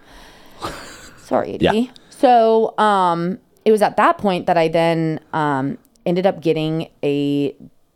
I went through a couple interviews and didn't get them, didn't get the jobs, and then um, lo and behold, um, was like, all right, fine, I'm I'm where I need to be. Like, continue to like just kind of push through it, and then all of a sudden, I was approached by Stryker. Um, which is a huge medical device Yep, company. yep. Like name like of all anybody that wants to work in medical devices, like Stryker is the company. And so again, normally they don't hire anybody straight out with no medical device experience. And somehow I ended up getting the job. And, how, I- how old are you now at this point? At this point, I was 31? 32. 31, 32? 32. Okay. Yeah. Ah. Yeah. Um, and so, yeah, this was like right before, yeah, I was 32. And so I become the only spine, interventional spine rep in San Diego. So I am covering all of San Diego out into like El Centro. No hospital experience, no medical experience, no medical background, no nothing. I am now, I own San Diego in the interventional spine space. Wow. And here you go. Go get it. Okay. So where? So give me. Keep going. So I going. just the kind of I guess kind of person I am. I again where there's will, there's a way. You just figure it out. Yeah. So what I've always had to do. It's So on the- me. your, your territory right? was San Diego. literally all of San Diego. Wow. Every hospital, every pain center. Like, what are the odds of that? Because normally you have to travel a lot, right? Yeah, so I was just San Diego, like I said, all the way into El Centro. There was another rep who I'm still extremely good friends with to this day. He was like Orange County, so I covered everything up till essentially like Orange County area. But I mean, I was covering all of the main hospitals, like the UCSDs. The Did you love it right away? Or were you oh like, yeah, "Uh." no, I loved it. Right Loved away. it. like adrenaline, loved it. But looking back, I I think I I, I loved it, kind of like the sports reporting. I loved it for the title. I loved it for Yeah, the the scrubs, Yeah. right? Getting to wear scrubs and not dressing up every day. I loved it for what I said I did Yeah. because it was Stryker. And what do you do? Oh, I work in medical device sales. Like, oh, damn, that girl. The the the thought process behind meeting somebody that works in medical device sales, it's you make a crap to- ton of money, Yep. right? Oh, yeah. And you're like, wow, because it's hard to get It into, Oh yeah. Especially Stryker, especially in my role, especially being hired with no experience. Like, it was just very surface. Have you watched my uh, podcast with Kat, Katrin Fernald? Mm, not yet. That's what she does. okay, She's yeah. a, she's a beast. Yeah. You got to watch. She's See, a she's a beast. and that's the thing, Yeah. like to to do it and be successful and make it and love it, like it is a different. You're a beast. That said- you're a different breed. she has a wellness clinic. That's another Mm. story. And that's her passion. Yeah, The wellness clinic is her yeah, ingrained passion. Yeah, yes. And so that's usually why Yeah. we get into it, right? Is because uh, at this point, I am now selling a product that I'm extremely passionate about. I'm now changing people's lives, literally. Because I'm I'm going in and selling a product and, and uh, at the operating table with these surgeons asking me how to use my device um, to fix a vertebral compression fracture, to literally have a patient from lying on the table in pain to walking out of the hospital. Yep. Like that is what my product was able to do these people's lives. So that is what woke me up every day to go do this job and why I That's loved great. it. And that like that is what got me going. However, again, now behind the scenes, right? Yep. Like referring back to that sidelines thing, it's it's not what it's about Yeah. like I loved my surgeons. I loved my doctors that I work with, still friends with them today, but like they didn't care. They worked for these big box hospitals, right? Right. Money. They didn't care. Yeah. Yeah, they wanted to do the best procedure possible, but they didn't they didn't have the passion Yep. as much as me. Right. Right? Like I'm in there working selling this one product for a reason because I'm changing people's lives. Like it, that is what woke me up every morning. This is what I'm thinking, you know. And then I'm going and actually working hands on with they didn't care. No. Yeah. Got it. So all this about leads numbers. in, yeah. And so this leads into the story. So an hour and a half later, No, So- no, no, you're good. We're, we're, we're good. uh, COVID happens. Yep. Okay. So I'm working with Stryker, I'm loving it. And then all of a sudden, COVID happens. We are all, as the entire world, shut down, right? Cold turkey. For the first time in my life, I get to just slow down. I get to just stop. Yeah. I get to breathe and think. And I'm going through COVID and I'm, you know, I ha- don't have surgeries. Like we were considered elective surgeries, which is also mind blowing because we were pain and they considered that elective. So we were completely cut out. So then it's like, all right, hmm. for the first, again, for the first time ever, it's Were like, you like furloughed? What, what happened? no, no, no. Like I was still like technically, I was still technically working, but it was like only we weren't allowed to just go show up to hospitals like we used to. Yeah. It was like we were only going to surgeries if we got called in for the surgery, but because I mean it was kind of like we I just made a crap ton of money and I I would go hiking. Right. I Okay. go on runs. I would go yep. do things. It was like anything else. Like never. We were still employed. I mean, we were a medical device company. We weren't going anywhere, but we didn't have procedures to go cover, Right. which was what we what was our job, right? Exactly. So, um, at this point, for the first time ever, I'm going out now and I'm, I'm able to do things that I've never done before. And I've had the time to think and focus and work on myself and, and do all these things and dig into that. I've never had the time, I've never allowed myself to just slow down. Wow.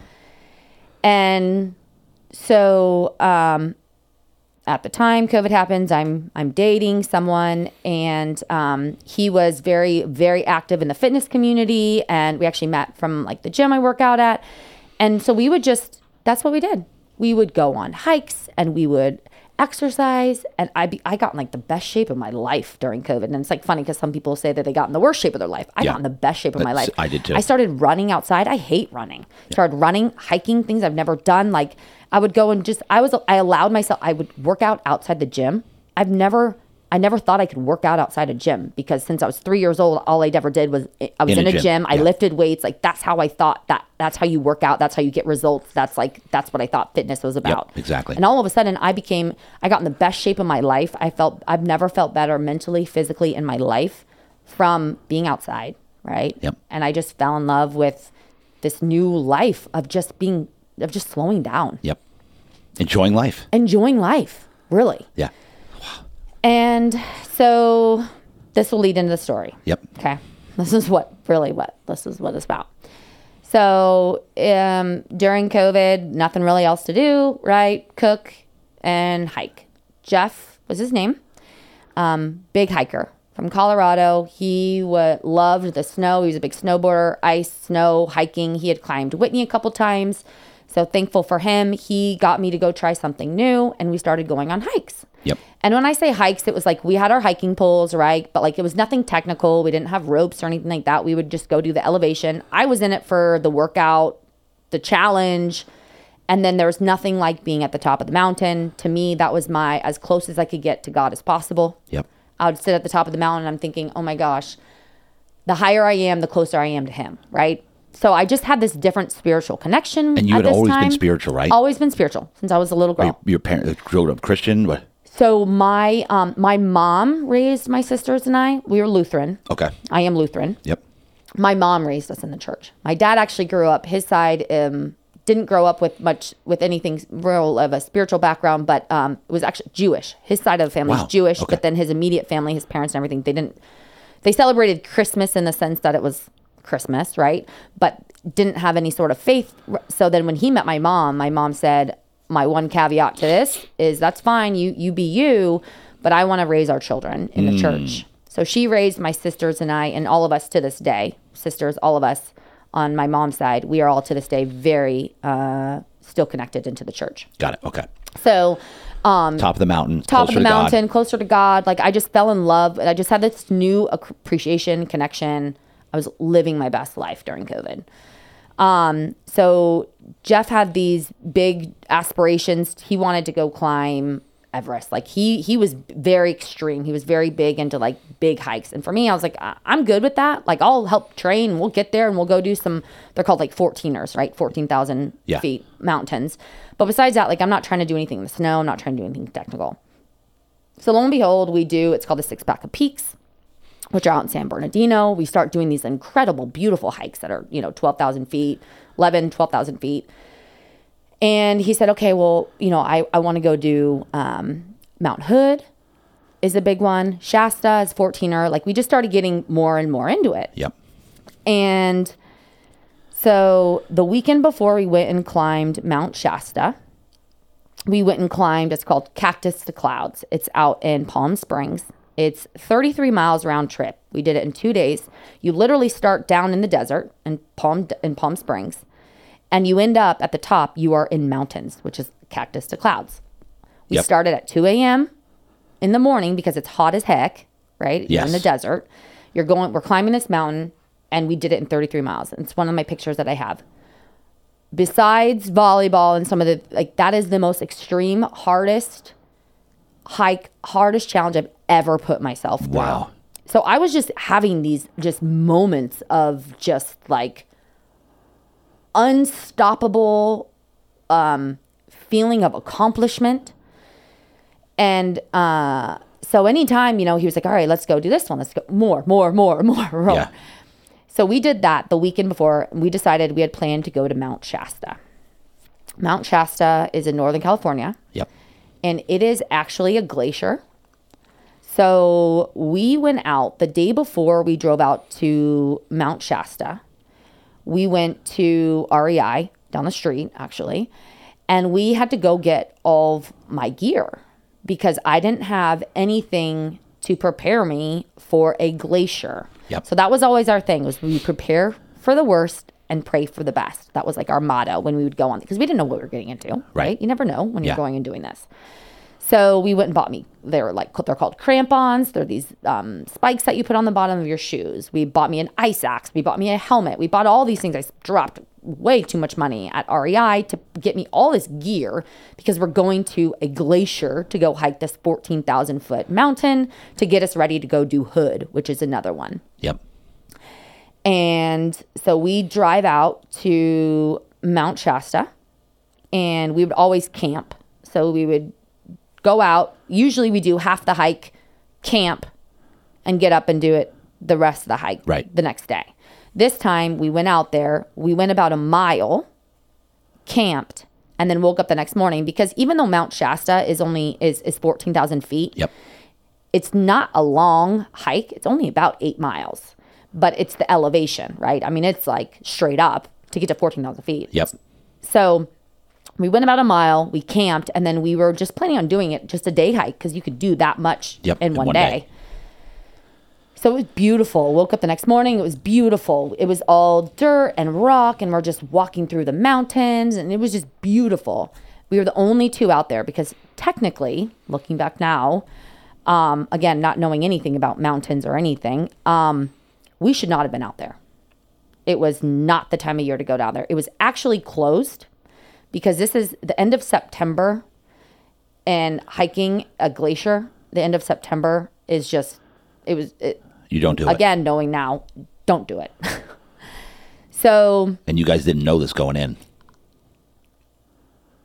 I did not know it You did not. Okay. going in. yeah I did not ask questions. He is, um, he was my boyfriend. I trusted him. Yep. I knew nothing. Yep.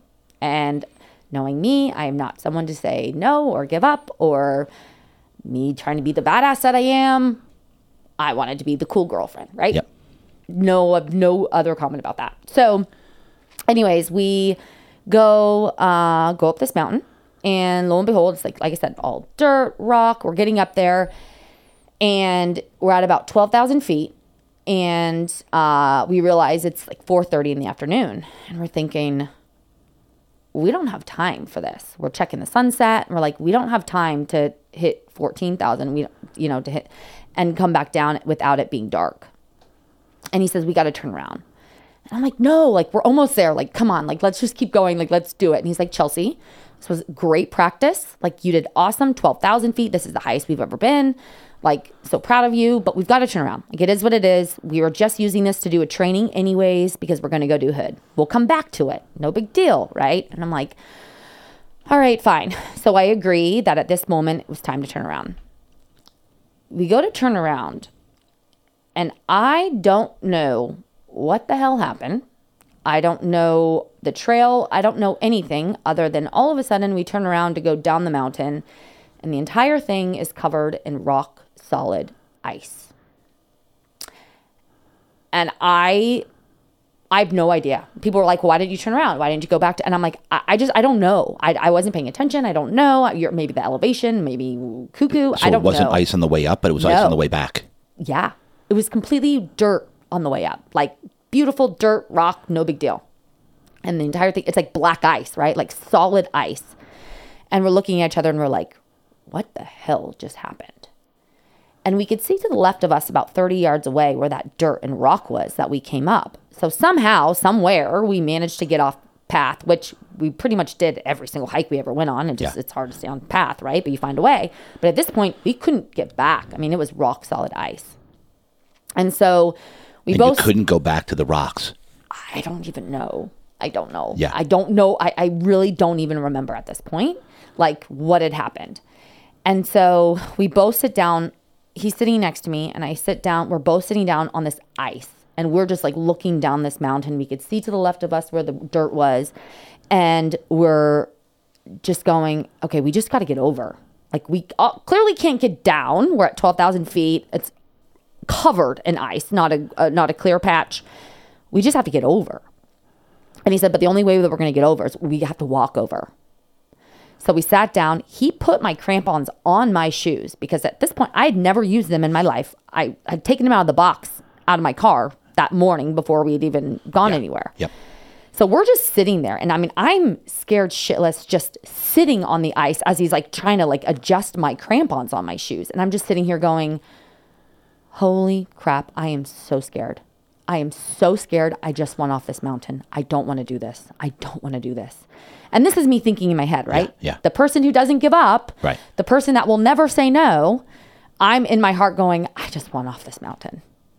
But I knew in my heart the only way to get off that mountain was to call for help, and that would be a helicopter and the whole thing. And I just, I could not get myself to tell Jeff that I just didn't want to do it. I couldn't let him know that I wanted to give up, right? So I'm sitting here and he puts my crampons on me. He puts his gear on. We have our helmets on. He we pull out our ice axe from our backs. We have packs on, you know, like 50 pound packs that we had hiked up on. And he goes, okay, so we're going to go this way. And he's like literally teaching me how to use my ice axe as we're sitting there. And he's like, okay, we got to get over. We got to just take this path. And we're like trying to plan this out. I'm like, okay.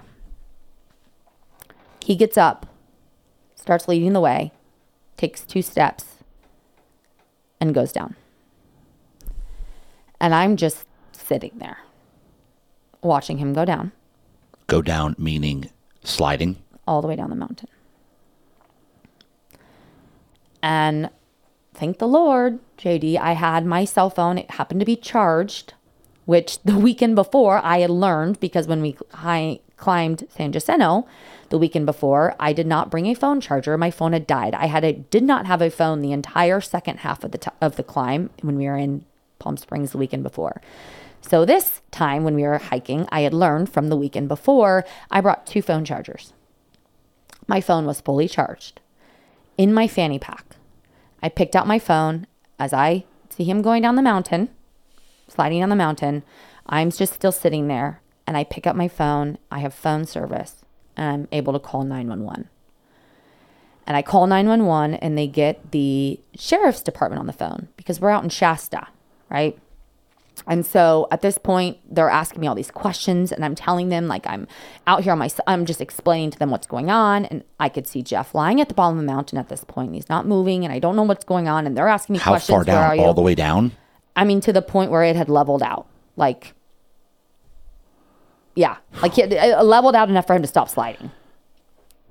And they're asking me questions like, "Where are you? What's going on?" And I, uh, I said, "I don't know." Like my boyfriend, he had a Garmin. He wore those watches. Like he always had the trail on his watch. Like he knew everything. I just was in it for the elevation and the exercise and whatever the hike, right? The connection to God. And they're asking me these questions like, I don't know where I am. I don't know. I just need you to get out here. Did you remember the mountain you were on?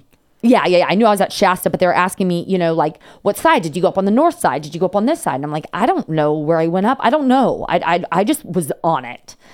And I said, all I know is that I'm on this mountain. I'm sitting here scared shitless on this ice. I see my boyfriend lying at the bottom of the mountain, not moving. I need somebody out here because all I kept thinking about was I just want to be off this thing and I want to be down there with him. And they said, okay, well, we need to get off the phone and we need to have the search and rescue team call you because they're the ones that are going to need to come out and get you. And I said, no way in hell are we going to hang up this phone and you're going to have somebody call me at 12,000 feet, merge them in. And they said, no, they have to actually personally call you. So I get off the phone, and lo and behold, about two minutes later, I get an incoming phone call from a whatever area code that's out there in Shasta. So I legit had phone service at 12,000 feet. My God. And the search and rescue team is asking me questions and asking where I am. And I'm like, I don't know. And they and at this point I could see Jeff lying at the bottom of the mountain and he he got up. And he got up on his knees like kind of like a snowboard stance, right? He like got up on his knees to like like look like and with that I started screaming at him, right? Like Jeff, like I'm coming, like you just stay where you are, like. And so the the search and rescue team they said, oh well, if he's moving and if he's alive, it's going to take us four and a half hours to get a helicopter out to come life flight you off this hell off this mountain. Oh my God. And they said, so if he's alive and he's moving, you could either try to get down to him or just stay where you are, and we'll be there in four and a half hours. And at that point, I see Jeff, you know, like he's attempting to move, right? And with that, I see him fall again. And I get off the phone immediately at this point. I said, just get out here and get off the phone. And I tried to go down to him. And I slipped and fell. And I don't remember a thing, JD, until I feel someone just tugging at me and So- with that, So you tried going down. Did you try to get over to the rocks? No. You just wanted to. Sl- you slid down. well, so I started going in the way that we were going to go, like, so I could get, you know, to get back to the dirt, Yes. right? Like, so I started, I took two steps, like, trying to lead the way, and I just lost my, I remember losing my ice axe. And with that, just like losing, I, I, I just, I fell. And the next thing you know, you, you The next woke. thing you, you know, woke up. I, I, I, I just feel someone tugging at me. It's like I wasn't even awake, right? I just felt like something moving me. And with that, I felt a release again and I blacked out again. I woke up in the hospital. I broke my leg. I dislocated my clavicle, fractured my spine, fractured my ribs. I had hypothermia, a concussion. And I said, my so I have a metal rod and screws in my leg that will be forever. And it was already surgically done. And I woke up and I just said, Well, uh, they're telling me all these things. And I'm like, Well, where's where's Jeff? Like, well, what's going on? Like thinking he was in the room next to me. Like what? And they said, No, honey, he didn't make it. And with that, went back to sleep. I think it was a day later I woke back up. I woke up to my my mom. My sister, my oldest sister, who happens to live in Sacramento, happened to be at Lake Shasta that weekend for her I'm telling you. She, had- happened to be She at had no idea you were going there. Nope. I tried calling her that day that we were driving out to Shasta to say, Sis, guess what? Guess where Jeff and I are headed right now? We're going to go climb Shasta. But because she was out on a boat, she didn't have phone service. So I never actually talked to her to tell her that I was going out there. So my mom got the 4 a.m. phone call that I was in an accident. My parents, remember, are here in San Diego. It is a 12 hour drive to Shasta. My sister, So you got the call at 4 a.m. yeah, like after the, so what had happened, so what had happened was it took them so long, right, to rescue me. We could go back Yeah. into the details Correct. of like how long I was on the mountain and, and, and how long I was in two different ambulances. I was, I had two different helicopters out there. Like apparently they shut down the freeway, landed, the heli- like there's a lot of detail that we haven't got into. But by the time I was transported to the correct hospital, because I was too trauma at the first hospital, they transported me to Mercy Redding. By the time they took me in, surgically, you know, did my leg. Yep. I didn't have my cell phone at that point. So I guess when I was rescued, my backpack, my cell phone, everything had disappeared. And so they didn't have any information about me. They didn't have they didn't know who I was with. They didn't know anything. So by the time my parents got the phone call after my surgery, after they Yeah. the cops, after the sheriff, after they figured out what was going on, digging through my fanny pack or whatever it was, pinging my phone, um, my parents had to then they they told my parents what how injured I was and I was literally laid up, right? Broken leg and fractured spine. My parents have smaller like like smaller cars, like a small Mercedes, and so they had to now it was 4 a.m. on a Sunday. They now had to rent a car large enough to drive out to Shasta so that they could t- get me from the hospital, lay me in the back seat to drive me home. So it took my parents, by the time they could get all the details and get the car and drive out 12 hours, it took them about two days to get out to me in the hospital.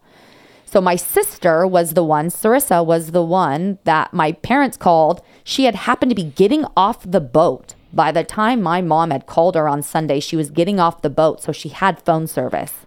So my mom was able to call Sarissa and say, Sarissa, please don't go home. You're in Shasta. Please go over to Mercy Redding. Your sister's in the hospital there. I need you to go be with her because I won't be there for two days. It was during COVID. They weren't letting people in the hospitals. So my mom and my dad were driving out together, but they're only allowing certain amount of people into the hospital at a certain time. And depending on how injured the person is, is whether or not you could have visitors. So my sister was able to essentially talk her way into getting into the hospital. Maybe it was her medical device background where she knows how, knows how Sure. to talk to hospitals and doctors. So she's actually who I woke up to Um, until my mom and dad got there. Then I woke up for a second time to my mom. I never got to see my dad. They never let my mom and my dad in. My mom ended up staying with me and sleeping next to me in the hospital bed while my dad had to then go get my car still at the Shasta mountain that we drove out there and drove my car home. Anyways, I was in the hospital for a week. Uh essentially, you know, controlling me. I have pictures. You'll see it on my Instagram. I mean, I was just, um, I was literally on my deathbed. And so when they told you Jeff didn't make it, did could you even could you even process that? No. No. And, and and they ended up putting me back asleep because they mind body right and this is where i get emotional but like how you think mentally right and stress and and and and thoughts right affect you how you are physically so they were very concerned to begin with to even tell me about Jeff because they needed my body to heal. Because I was so trauma that they didn't want to bring any more stress and any more pain and any more, um, even emotionally, right? It causes a lot of pain. They needed my body to heal. So they didn't even initially want to tell me about Jeff because they needed me to recover first. They didn't want to add any more to what was already going on to me. So they put me back asleep. And again, woke up the day later. And that was just, I was so, honestly, like probably drugged out, so shocked, so. I, I- don't even know. I don't remember much about like the hospital other than nurses coming in and out, me just trying to get up to go to the bathroom, me just like I didn't have a phone, I didn't have communication with anybody. His roommates were trying to call me. People were calling the hospital bed. People, sheriffs, they were trying to ask me questions about Jeff to get a hold of his family. I didn't I didn't have their phone number. I didn't know anything. So and so when you you do you remember slipping? Like what's Yes. the last thing you remember? slipping. Slipping. Yeah. That's the last thing you remember, and then you Yeah. woke up and some or someone was Yeah. tugging on you. Yeah. So I um to get into the, some like more crazy detail, but um so they originally they sent the sh- the sh- sheriff's department out to come get me in a helicopter. Yep. At this point, it was, you know, 4 hours of me being on this mountain and So that's we're in, we're in nighttime now. Nighttime. like nine nine p.m., mm-hmm. ten p.m. yes, dark. dark. right? So apparently they took a lap around the mountain on this helicopter. And again, I don't know any of this. I'm learning this after the fact because not only did the search and rescue team reach out to me after the fact, but Bobby, my fucking savior, the man who was the pilot of the Nighthawk helicopter, that actually is the one that ended up saving me, he reached out to me after the fall as well to find out how I was doing to check in on me. And so it was with those guys that I asked them what had happened because I didn't remember much, right? So this is all honestly, he, he said, she said, he said, of what had gone on. But what had happened was they sent the sheriff's helicopter out. They couldn't find me. It was dark. They did a lap, couldn't find me. They landed. So then at that point, they had to call the Army National Guard because that was the only helicopter, the Nighthawk helicopter is the only helicopter that has night vision. That helicopter was not even supposed to be out in Shasta, but the only reason why it was that morning it had landed in Shasta is because remember at the time when all those fires were happening? There were fires happening 10 mm. miles away from the Shasta mountain. So that night helicopter, like I said, being told now, was called in that morning to go out and support the fires. So that Nighthawk helicopter it would have taken them an additional five and a half hours to get the Nighthawk helicopter to come so they could use that night vision to come find me. It just happened to be grounded in Shasta that morning. So it was the Nighthawk helicopter that was the one that ended up coming around, doing a lap with the Nighthawk with the with the night vision, and actually couldn't find me after the first lap. Again, hearing this from Bobby, it wasn't until the second lap he did another, well, he was running out of fuel. Sorry, let me back up. Was running out of fuel because at that point, the elevation, right? Yeah. They had to ground the helicopter, shut down the freeway in Shasta, ground the helicopter to refuel the helicopter to be able to go up and do another lap. He did another lap and he said, I could show you a picture. He said from the corner of his eye, they were doing another lap, and all of a sudden he could see a small light on the mountain. Not on the night vision, but his actual. No, in the in the night vision, night vision camera. Okay. It's like it was like yep. he sent me the picture of this sh- shot of this circled camera, this night vision. He saw this small light on this mountain, and it was with that that he spotted me, and he said, "There she is." The reason why they couldn't find me is because where they pinged my phone originally mm-hmm. was not where I was. Right. Because they didn't know I tried to go down to Jeff. Ah. So I had fallen. Got it. Right. So they were doing laps and they were trying to do all they these things. They were thinking you were still up in the top of the I mountain. was there, and they didn't know I had fallen. So they were in the wrong areas, and then all of a sudden he sees this light on his second lap. So with that, they said, "All right, he originally, Bobby said, originally they weren't even going to take this mission because it was too dangerous. And he, I mean, he would be one would be really interesting to interview. Actually, the news ended, ended, ended up interviewing after the fact. Um, he's been combat, right? Like this yeah. man. I mean, he has been to Afghanistan for crying out loud. He said this mission was the hardest mission he has ever done in his life. He said he's never reached out to anybody that he's ever rescued, but he said there was something about my mission that he had to reach out to me afterwards. Wow. Well, he originally reached out to my mom on Facebook and they she connected us. And he so this helicopter, uh, the Nighthawk helicopter, it's technically only allowed to go up to 10,000 feet.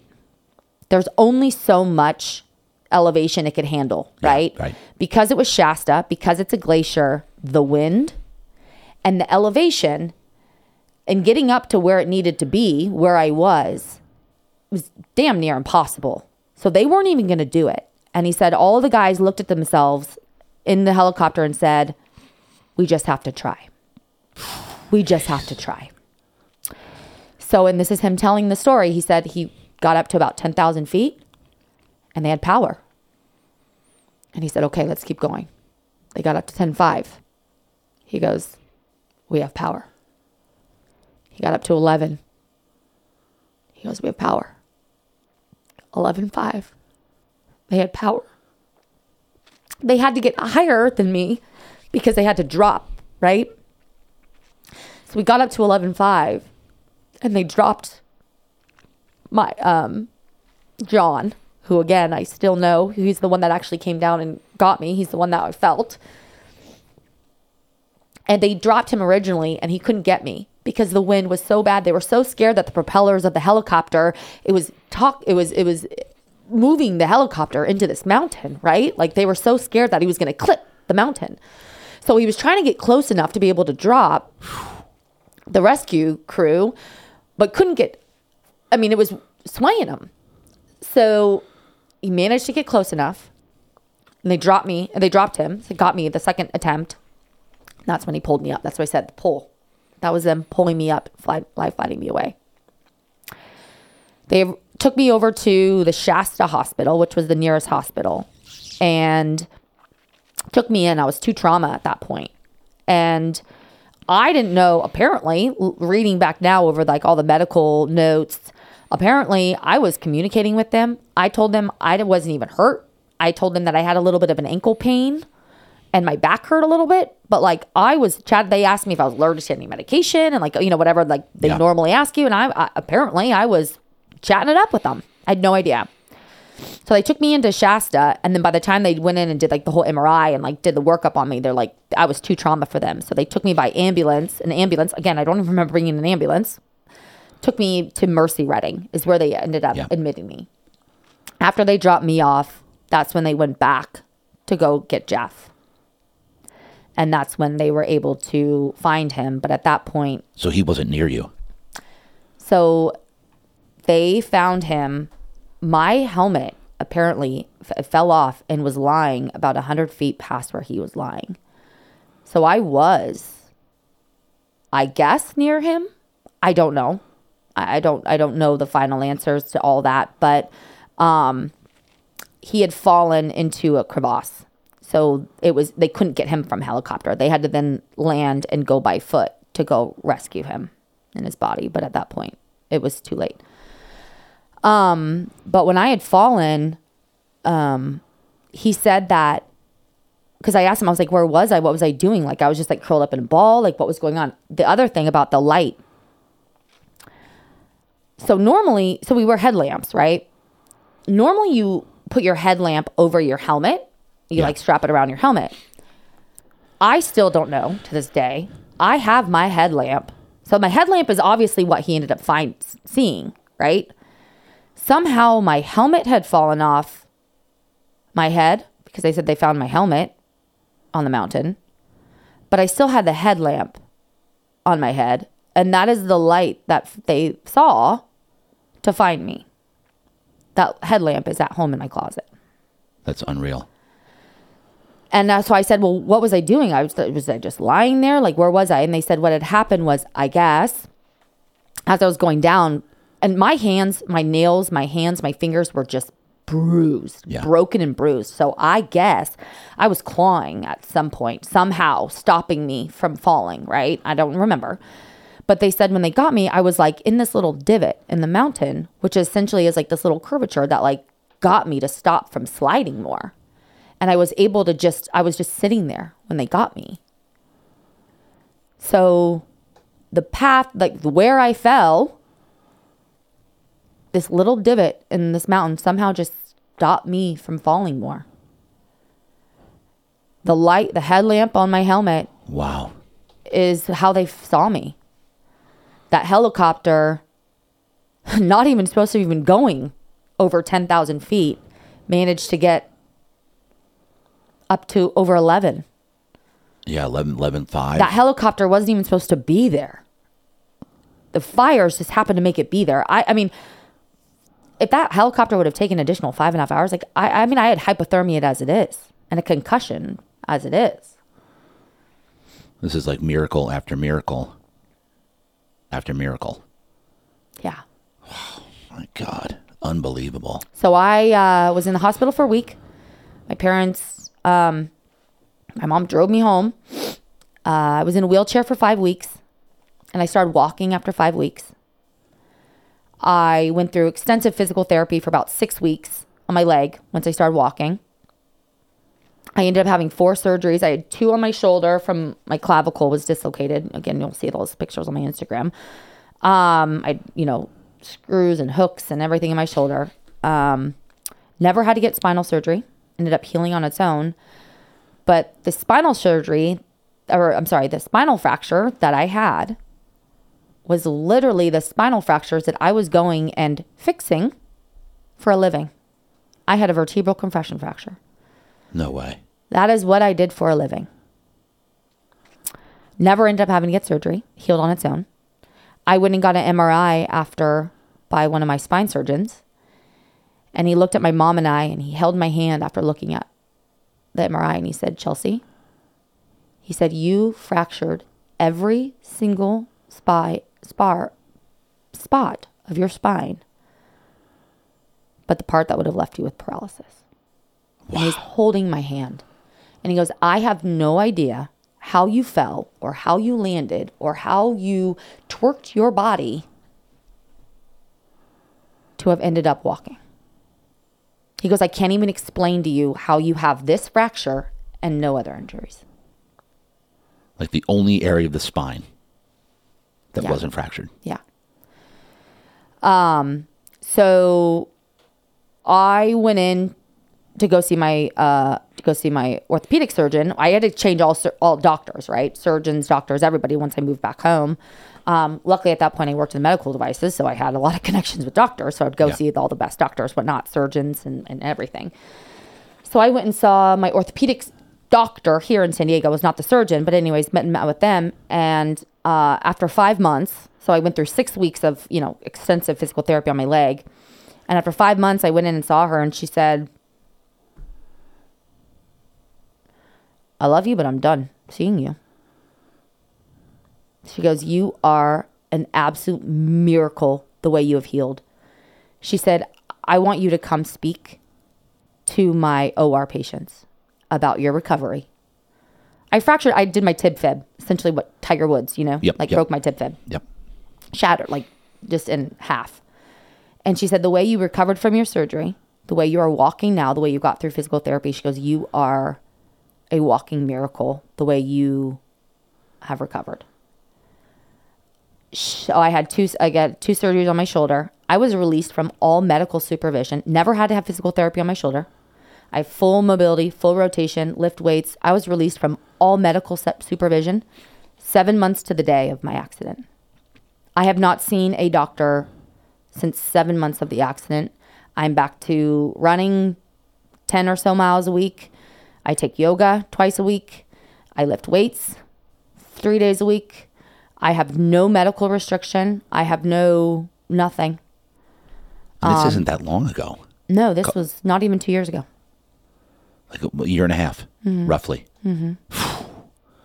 What? How, so, what do you attribute all this to? Like, what? What? How, how do you explain this?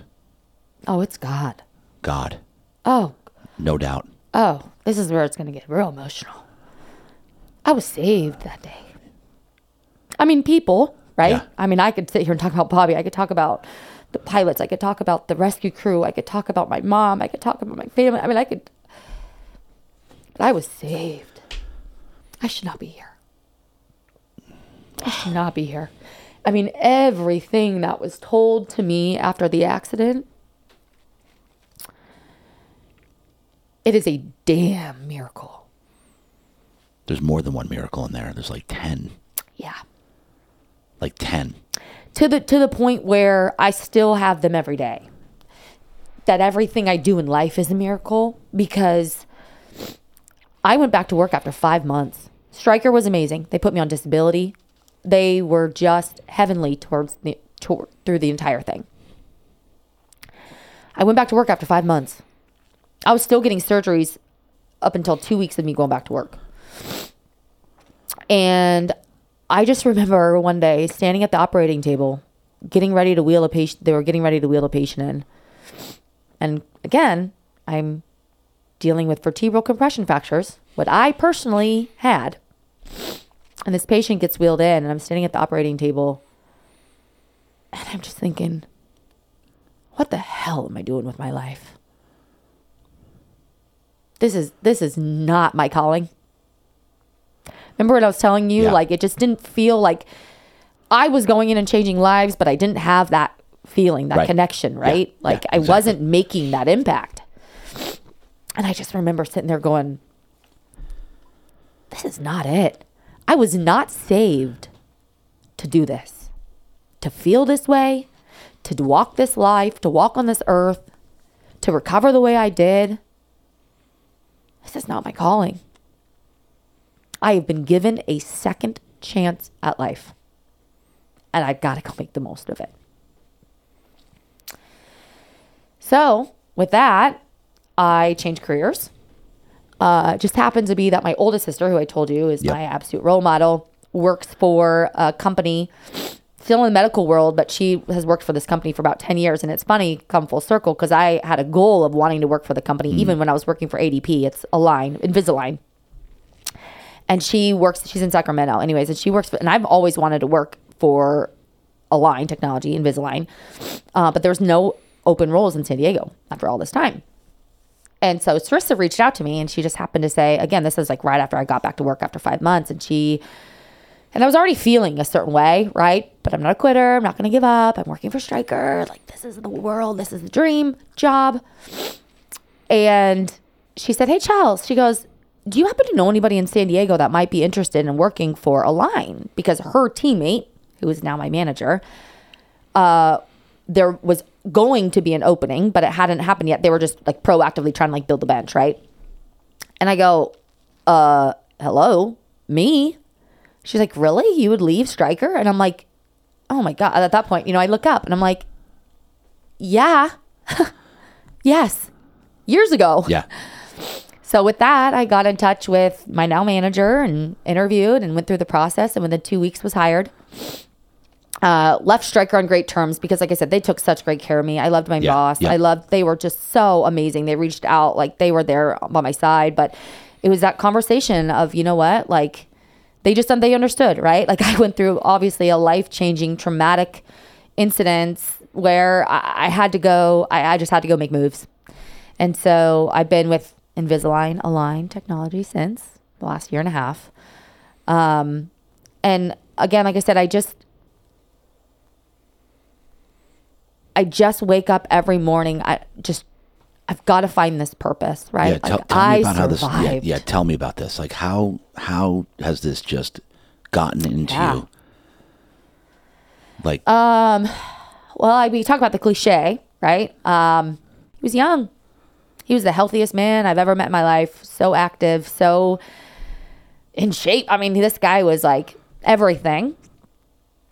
And never, I mean, it was during COVID. We were both at that, we were the typical like COVID, like we were scared crapless, right? Like anybody in the beginning where we're like wiping down our Amazon boxes. The only thing he and I both ever felt comfortable doing at that point was hiking and going outside and mm. like being out close to God in the wilderness. And never once, ever, ever did I ever think twice or anything would ever happen to us as we're hiking, right? We've never had fear. Never. Never. And lo and behold, the one thing that he felt safe doing, at least in that moment, right, of COVID and this whole entire situation that we were in, was hiking. And the one thing that he felt safe and comfortable doing is what ended up taking his life. So, lesson one from that let go, let God. let go, let God. We only have so much control, right?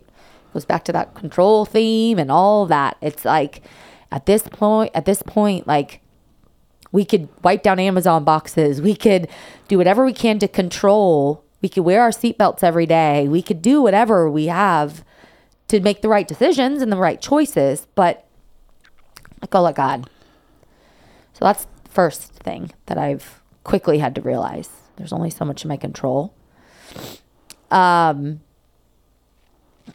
the second thing, cliche, but life is short. Yep, And we all say it, we do. right? Yep. We all say it. But at the end of the day, too, it's like, unfortunately, until something happens to us, do we really know that? And if we could all just take a minute, even if nothing has happened to you, life is short. Hug your people, love your people. Um, just make the most out of it. Damn. Yep. So many people are just stressed out Yeah. about nothing. And I, it's kind of funny because I have a therapist, and I tell her all the day, I, every day, I say, I feel like uh, kind of gave me my bitch back because I don't want to be stressed. I don't want to wake up every day and feel uncomfortable emotionally, physically. I quit my job. I was not comfortable. I was not happy. What used to drive me and give me fire and adrenaline, right, of the sales and this rat race. Like, I woke up and I thought, no, this is not how it's supposed to be. It's not. And I got my bitch back. I said, screw it. I'm done. I'm there's a difference between giving up and surrendering. Hmm. The other lesson I learned from sitting on the top of that mountain and looking down and thinking, before we'd even gone down, right? As he's putting those crampons on my feet, I thought, I just wanted to tell him I don't want to do this. I want to call for help.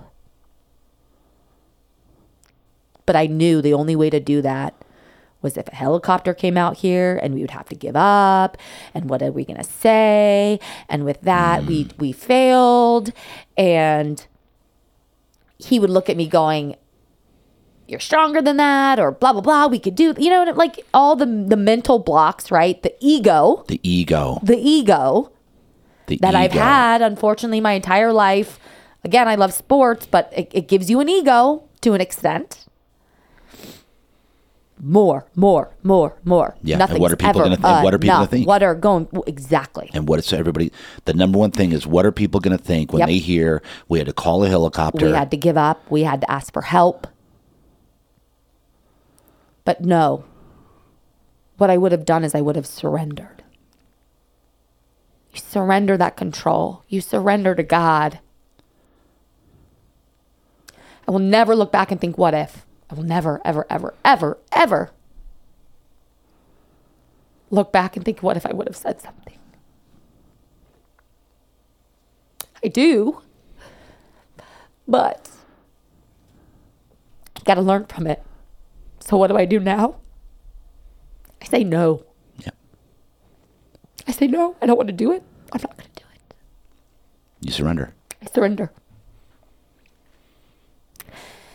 So I got my bitch back. Right? I got my balls and my bitch back.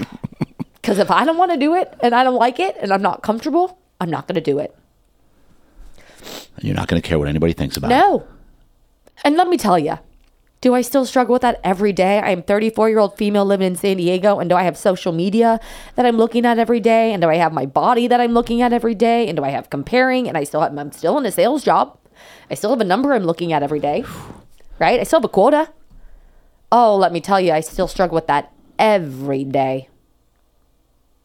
Which which most people do. Yeah.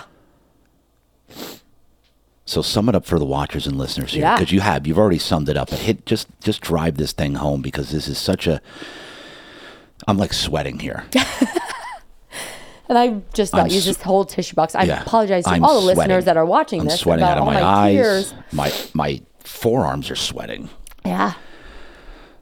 so just because this right there you you you you you laid it out and ladies and gentlemen listen to this because you you just we're all in this race you just said it the rat race go go go i gotta go here i gotta go there i gotta gotta gotta gotta gotta gotta no one's actually enjoying the moment Yeah. Myself included. I'll take Yes, I me still too. to this day. I struggle with it still, even though I sit here and preach this all day, I still struggle with it. So give me give me what you're feeling here on your next calling here of sharing because this is the Yeah. first time you've ever shared this Yeah. really in detail and uh, in, in at length like the entire your of everything right so this Yeah. is, this is I'm assuming going to be therapeutic for you as well and that's what it's all about is Oh, if you, you can't fully heal until you can talk about it and then this lesson that for people is life is short sum that up for me again just tell everybody right now I just think gonna- it, you know, yeah, cliche, right? It's easy to say life is short. I think more more importantly, there's a difference between giving up and surrendering, right? Trusting, let go, let God. I mean, I owe my faith to my survival. I am here for this reason, and again, I'm still trying to figure out what my purpose is. I'm I, I would love, love in a perfect world, I would love for this purpose to be for me to go be a motivational speaker, for me to go talk about this. yeah for a little while, right after my accident, I did reach out to some news and, and, and try to get the story out there because that is what I felt like maybe that is why I did survive to tell the story. I am the highest rescue ever on Mount Shasta and this, that, and the other, right? Maybe it's to bring people, what is our calling as Christian? Yeah.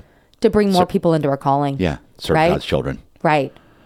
And to get others, to reach to others, to bring them in. Yep. Maybe it's to help those that don't have faith yet, Correct. To teach them that I didn't just stop sliding because my nails were able to grab a hold of the ice or because I had a divot in the mountain. No, there was a divot in the mountain because God had me fall in a certain area of the mountain to hit that divot.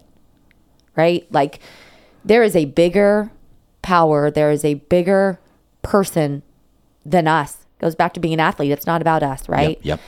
So, um, the last thing I always type, say too is um, my word for all this. And I actually ended up getting a tattoo. And I told myself I would never get a tattoo. My dad would have killed me when if this happened when I was younger. But I got a tattoo with a cross and it says grace. I have quickly had to teach myself to have grace. First, I'm going to say on myself because I am, and I've known this my entire life. I am a perfectionist. I am my hardest critic, whether it was it's performance based, whether it's the way I look, whether it's the way I walk, talk, make whatever it is, surface or internally, I am my hardest critic. One of the things I will say is I am not physically in the shape that I was in pre fall. I'm doing the best that I can. I will never be where I was. But damn, do I have grace on myself. And I'm proud of myself for just doing it, for just moving, for just trying. I give myself grace. If I have a bad day, I give myself grace. But secondly, I I have taught myself to give more grace to others. And as cliche as that mm. sounds as well, as we all sit here and say, "Oh, well, I'm, I'm going to pray for you," or when we see somebody driving by and they flick you off, it's like, "Okay, clearly that's your own issue, right? I'm going to pray for you." But no, it's more in the sense that we all have a story. And the reason why I say this also is because I went through six surgeries and blah blah blah, and I was this and I was that, and I'm people tell me, right, looking at me, I never would have known. I never, this was a year and a half ago. I never physically, because we all look physically, right? Exactly. Everybody walking this earth has a story. Do they have a story of losing their boyfriend and falling down Mount Shasta? No. But do they have a story in one way or another that has shaped them and formed them and that has been a challenge for them in their life? I'm pretty sure yes. Yeah. So with that being said, it's have grace on others, but at the same time too, like don't let that define you, right? Like this is my story and I want to share it. And I share it not to have pity. That is my number one thing when people ask me how are you doing and I for 1 minute might complain or vent. But my always always always always my answer afterwards is but I can't complain Yep. because I am so blessed and lucky to be here. We all are. We all are. We are so blessed. So give grace to yourself, give grace to others. We all have a story. So that moment you want to get frustrated or judge or we all have something, right? There it is, ladies and gentlemen. We all have something. Give grace, give yourself grace, let go, Let and let. God. Real deal talk. I just got goosebumps. Have a nice day. Love you. Nice job. Love you.